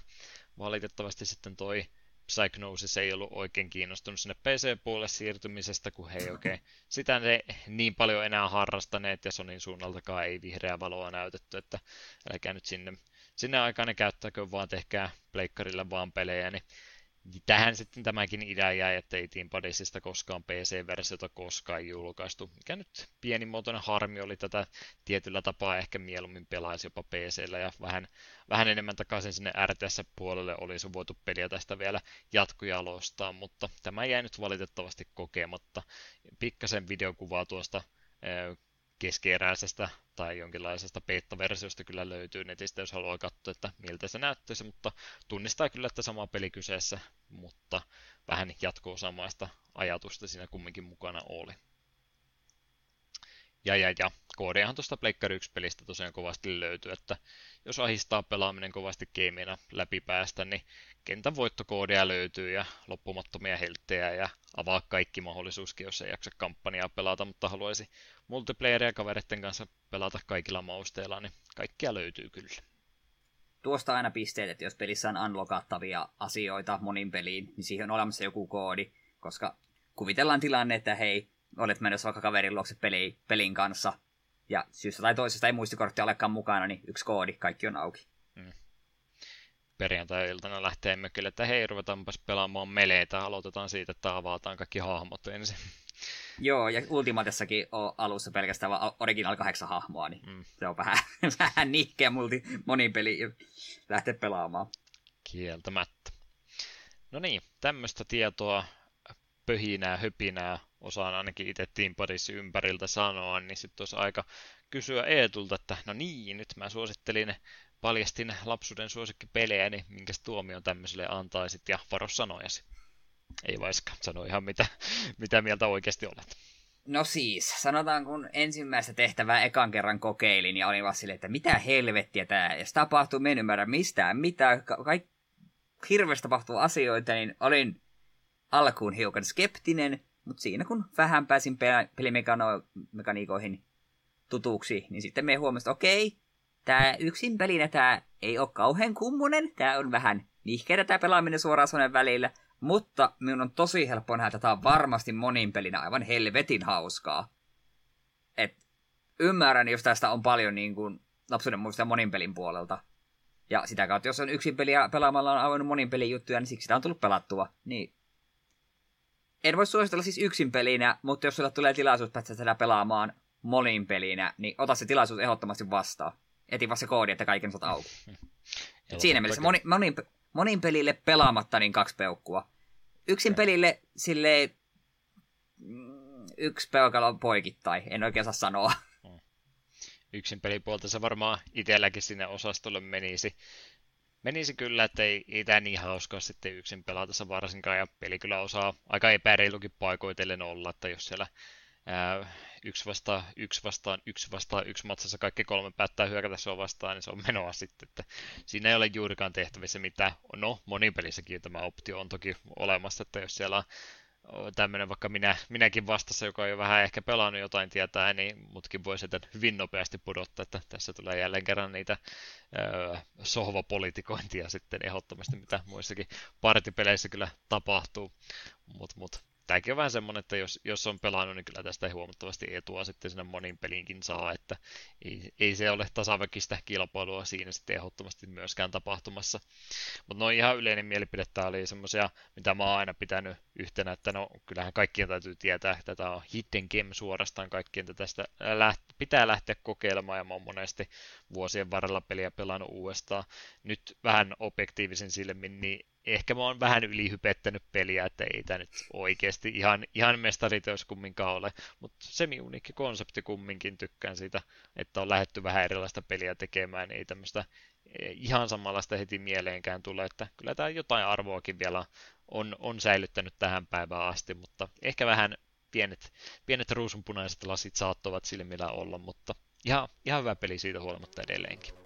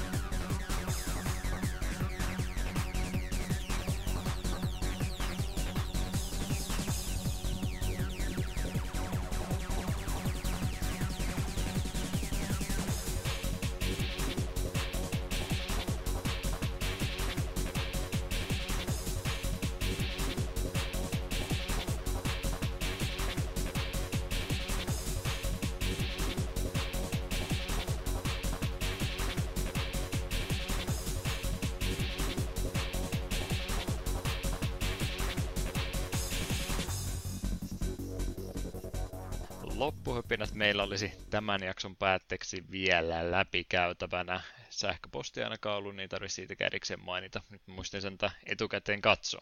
Mutta no niin, sen, minkä mä, sen, minkä mä tiedän, on, että jaksoja jatkossakin tulee olemaan, ja lokakuun puolellehan ne sitten vierähtää, mitä siellä olisi sitten tarjolla. Joo, seuraava jakso. Ai että, me odotan sitä niin innolla, me tuun puhumaan sitä jaksossa niin paljon, että jos joku luuli, että tai pelkästään Juha puhuu tässä jaksossa liikaa ja mä olin liikaa hiljaa, niin ensi jaksossa, ai jumalauta, me tuun kertottele ihan kaiken. Koska seuraava jakso 12.10. on Magic the Gathering, Chandalar. Ah, ihanaa. Me on jo sitä varten vähän sitä taas pitkästä aikaa pelaillut ja mulla nyt jo olisi paljon sanottavaa ja tuun kertottele kaikille mitä eroa on kaikilla näille viidellä eli manaan värillä ja minkä takia vanhat kortit on niin overpowered ja samaan aikaan niin underpowered ja miksi, mikä kaikki sinne pelin mekaniikassa ei oikein toimi ja mikä taas toimii liian hyvin. Ah, ai että se on hieno peli. Ai että men malta odottaa. Oot se Juha läheskään yhtä innossas kuin mie? Olen heti kun mä vaan saan sen toimimaan sillä tavalla niin kuin mä haluan, että edellinen yritys päättyi siihen, että se oli noin kahdeksasosa ruutua tuolla kulmassa auki ja se pyöri kauheata vauhtia, että täytyy vielä katsoa miten sen saa paremmin pelittää. Ah, okei. Okay. No sitten tosiaan pari eri versiota löytyy, kun se on Abandon Vareja. Ja... Mm. Ite, itellä se ei ihan koko ruutua kyllä täytä, kun menee näihin matseihin, mutta kyllä sitä tavallisella nopeudella pyörii. No joo, toivottavasti, toivottavasti, toivottavasti nyt saa toimimaan.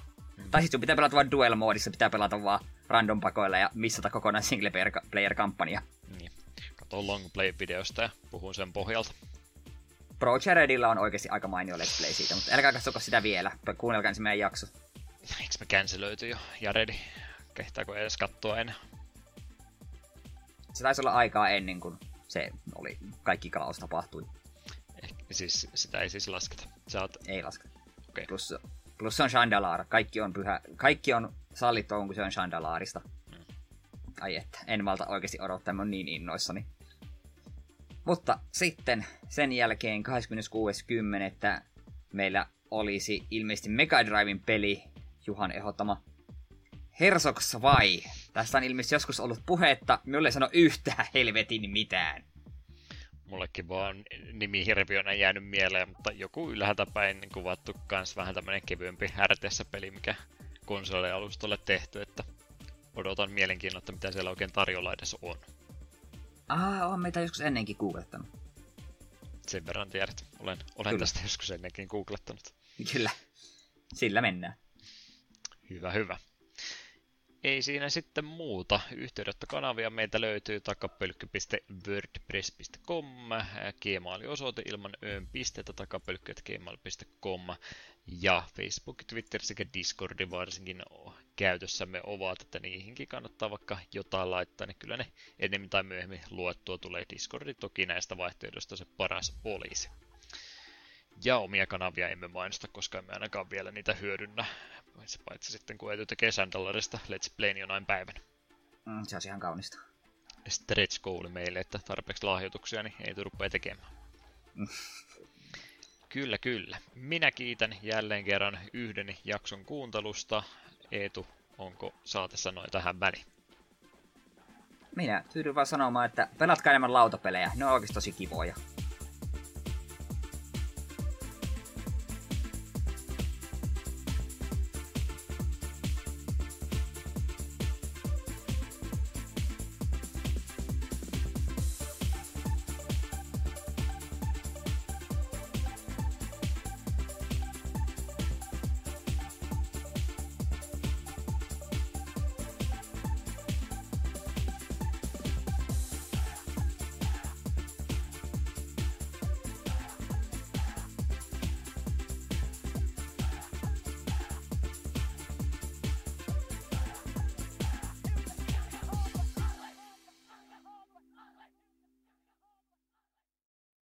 Won the game. What do you want from me? A medal or something? Get out of here.